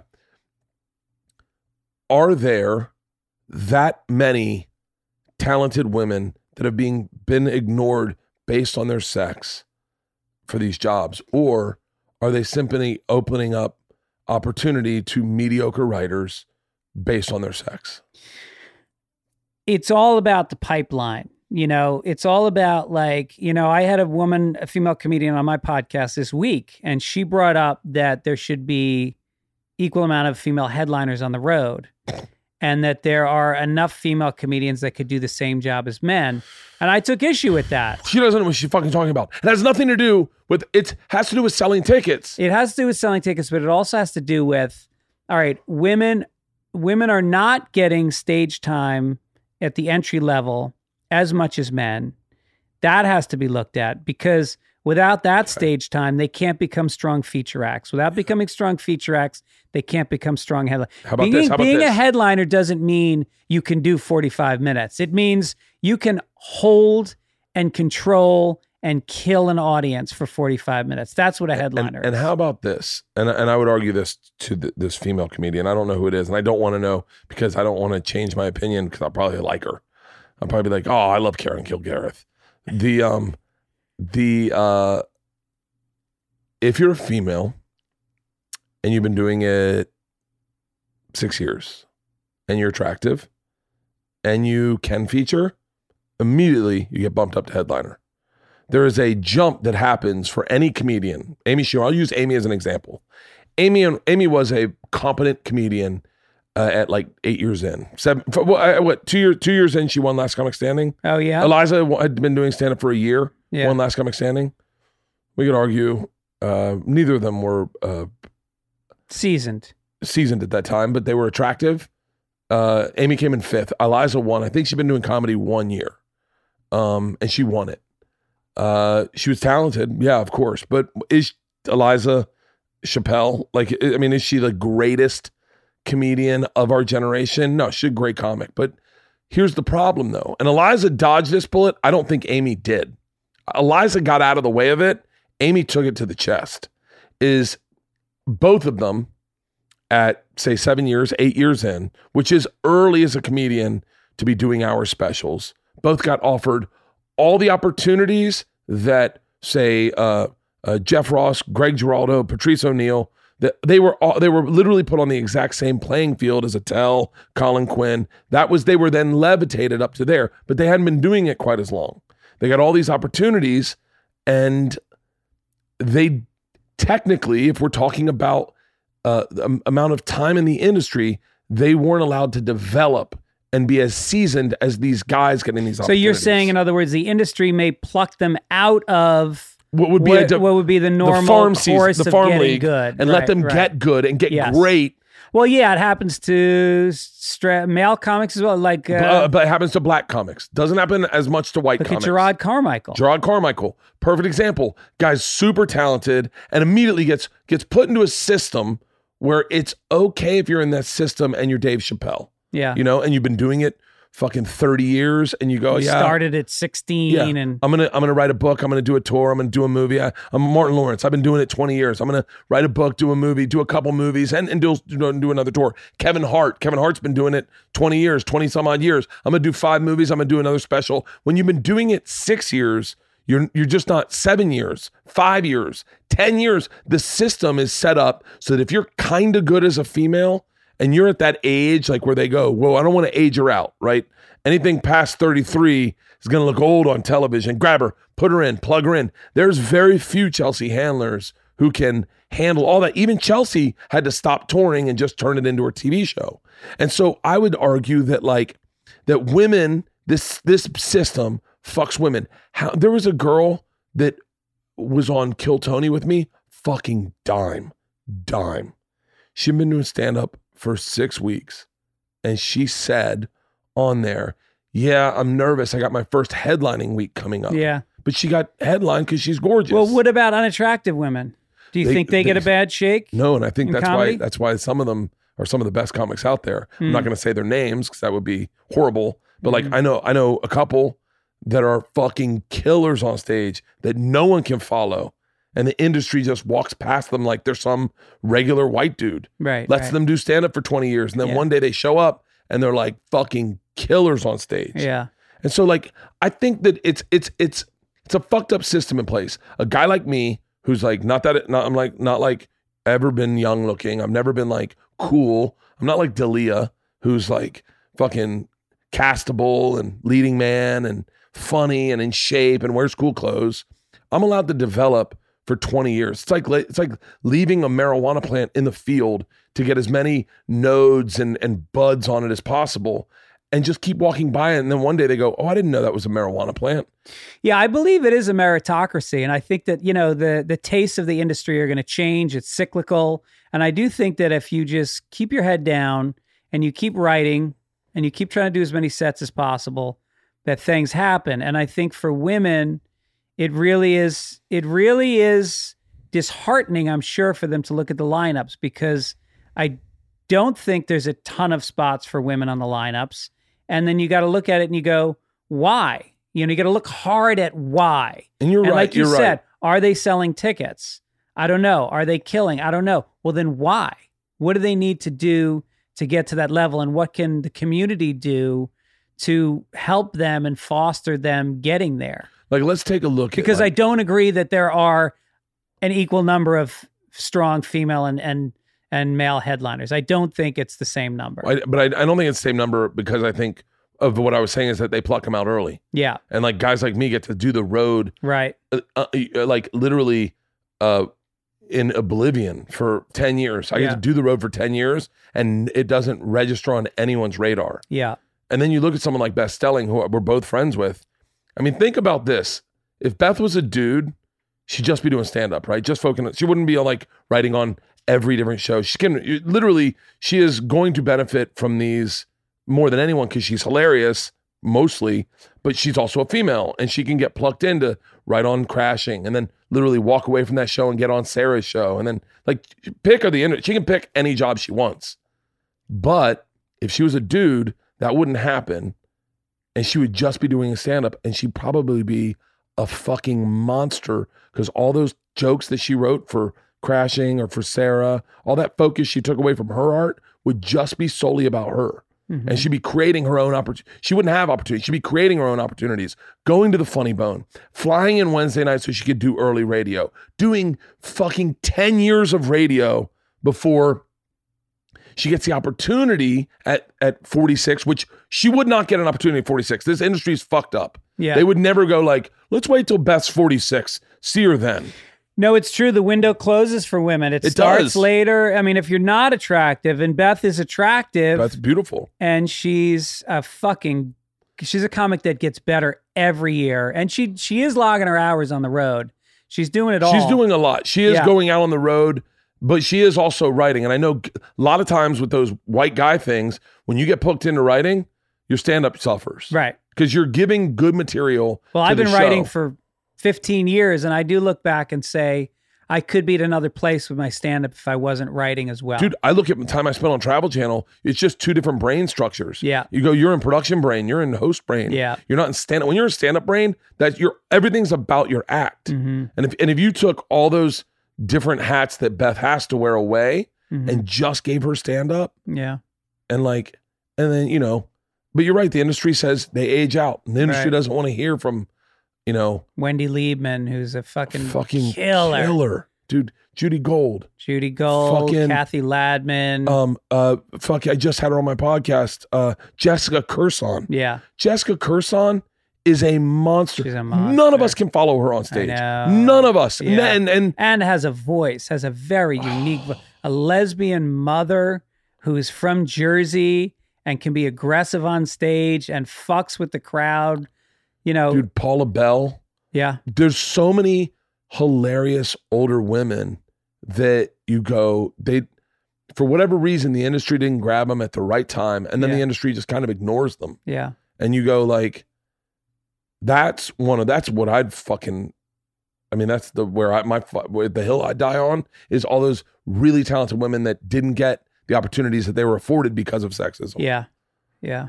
Oh, look at two white men talking about. Jesus, what are we doing, Bert? We're just pissing off women comics yeah, right now. I know. Poor Beth's gonna be like, "What the fuck did I do to you?" Yeah. Like, no, I think Beth's. I think Beth's brilliant. I- Beth I- is brilliant. She works her ass off, and She she's does. totally unique.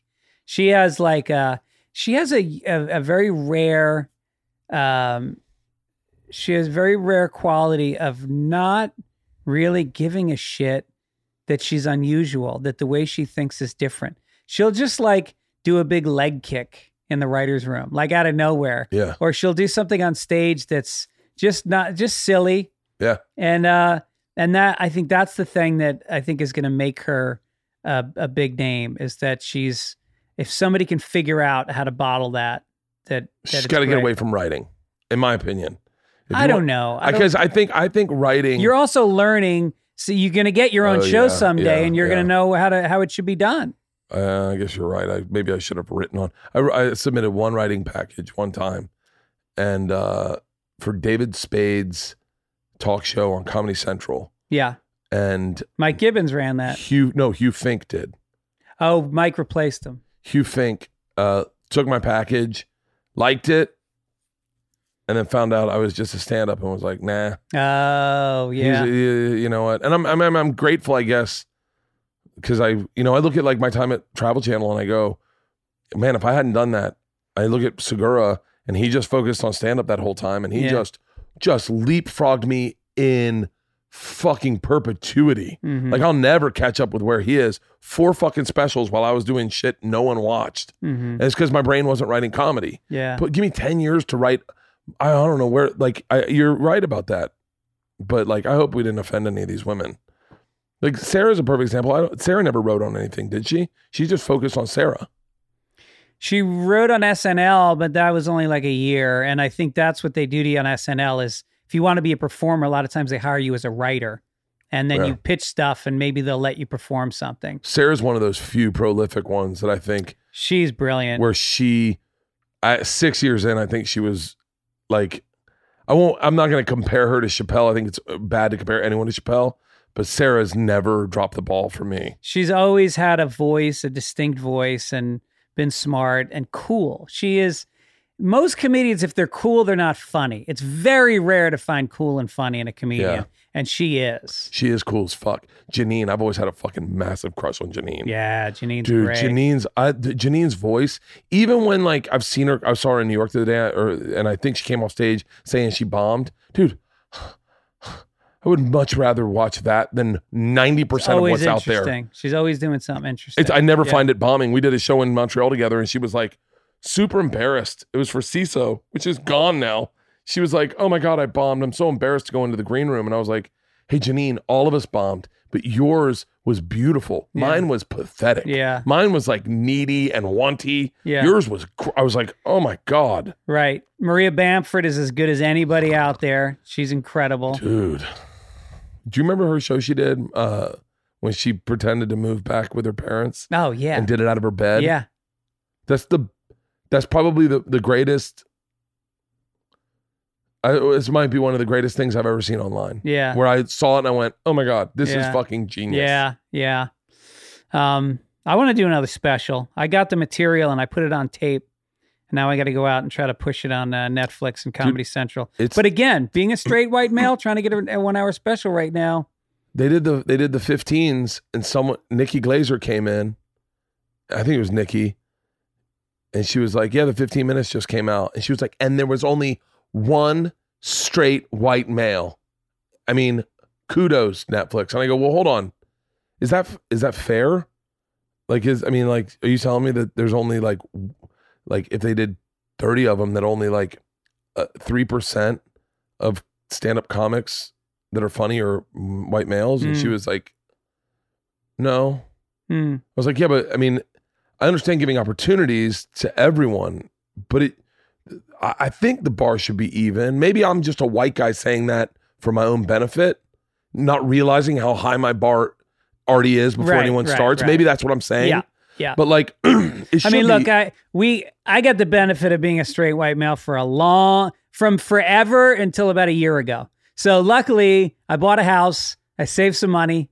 Uh, we, you know, stand up. I was gives, I was ready for this fuck. white guy apocalypse. Yeah, I was. Re- I really. I, I was ready for like a comedian. I was ready for some kind of apocalypse, and I really do think that like you know. Luckily, I got the podcast where it's it is what it is. Yeah. And uh, stand up. I don't think anybody's ever gonna. I don't think headliners on the road. There, there's a lot of pressure for you know we can't have any more straight white guys. I think there's some uh, efforts. I think for clubs to bring in diversity, but not the way you have it in the TV industry. No, and I think the well, I mean, look what they did to Joe. Do you see what they did to Joe? The this uh this I forget Act Now or one of those like progressive uh websites. Yeah. I don't forget the name of it. Um came after Joe saying he needs more women on his podcast. Hmm. And everyone was like, "Hey man, it's his podcast. Yeah. Like he can do whatever the fuck he wants. Like what world do you think you live in where you just speak up and go, "Joe Rogan, change everything you're doing. Yeah. We de- we demand it." And then Joe goes, "Oh yeah." Like it's his fucking podcast. He has cage fighters on. The majority of cage fighters are men. Yeah. majority of cage fighter commentators are men. Right. Like it's like uh, his friends. He has his friends on. His friends are men. He has women on too. Whitney Cummings, like, like, but it's just so crazy that the world is demanding it across. When you go like, Bert, why don't you have more female friends? I'm like, well, I don't know. It's not how I work. I have Mhm. like I'm married and my wife's not cool with that. Mm. I can't just go out and drink with Eliza.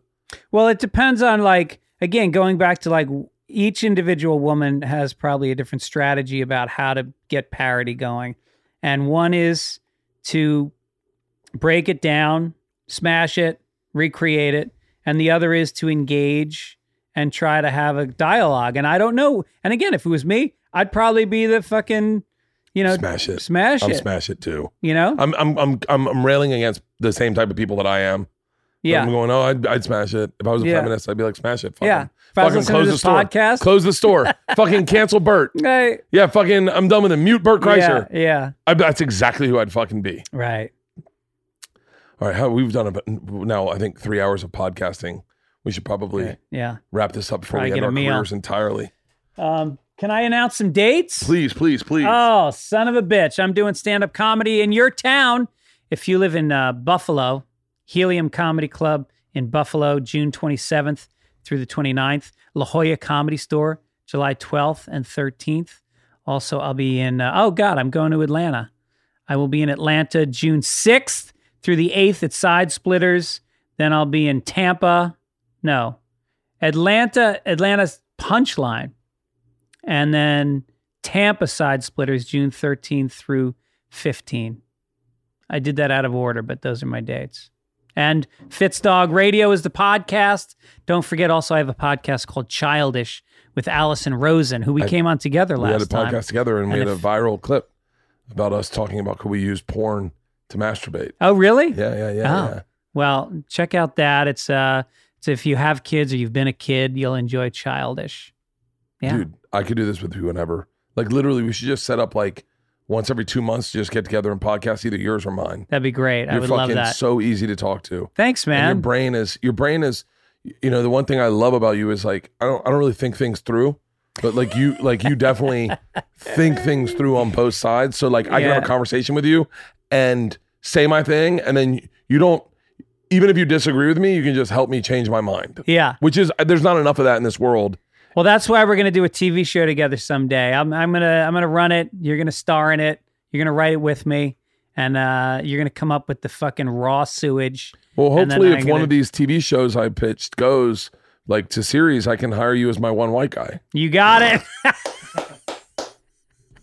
God damn it! I'll need it by then.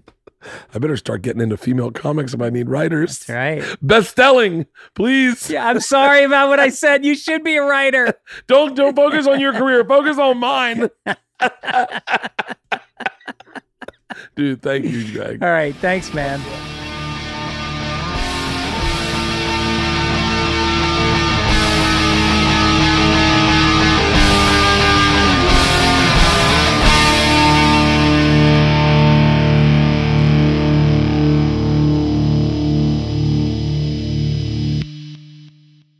This episode was brought to you by The Machine.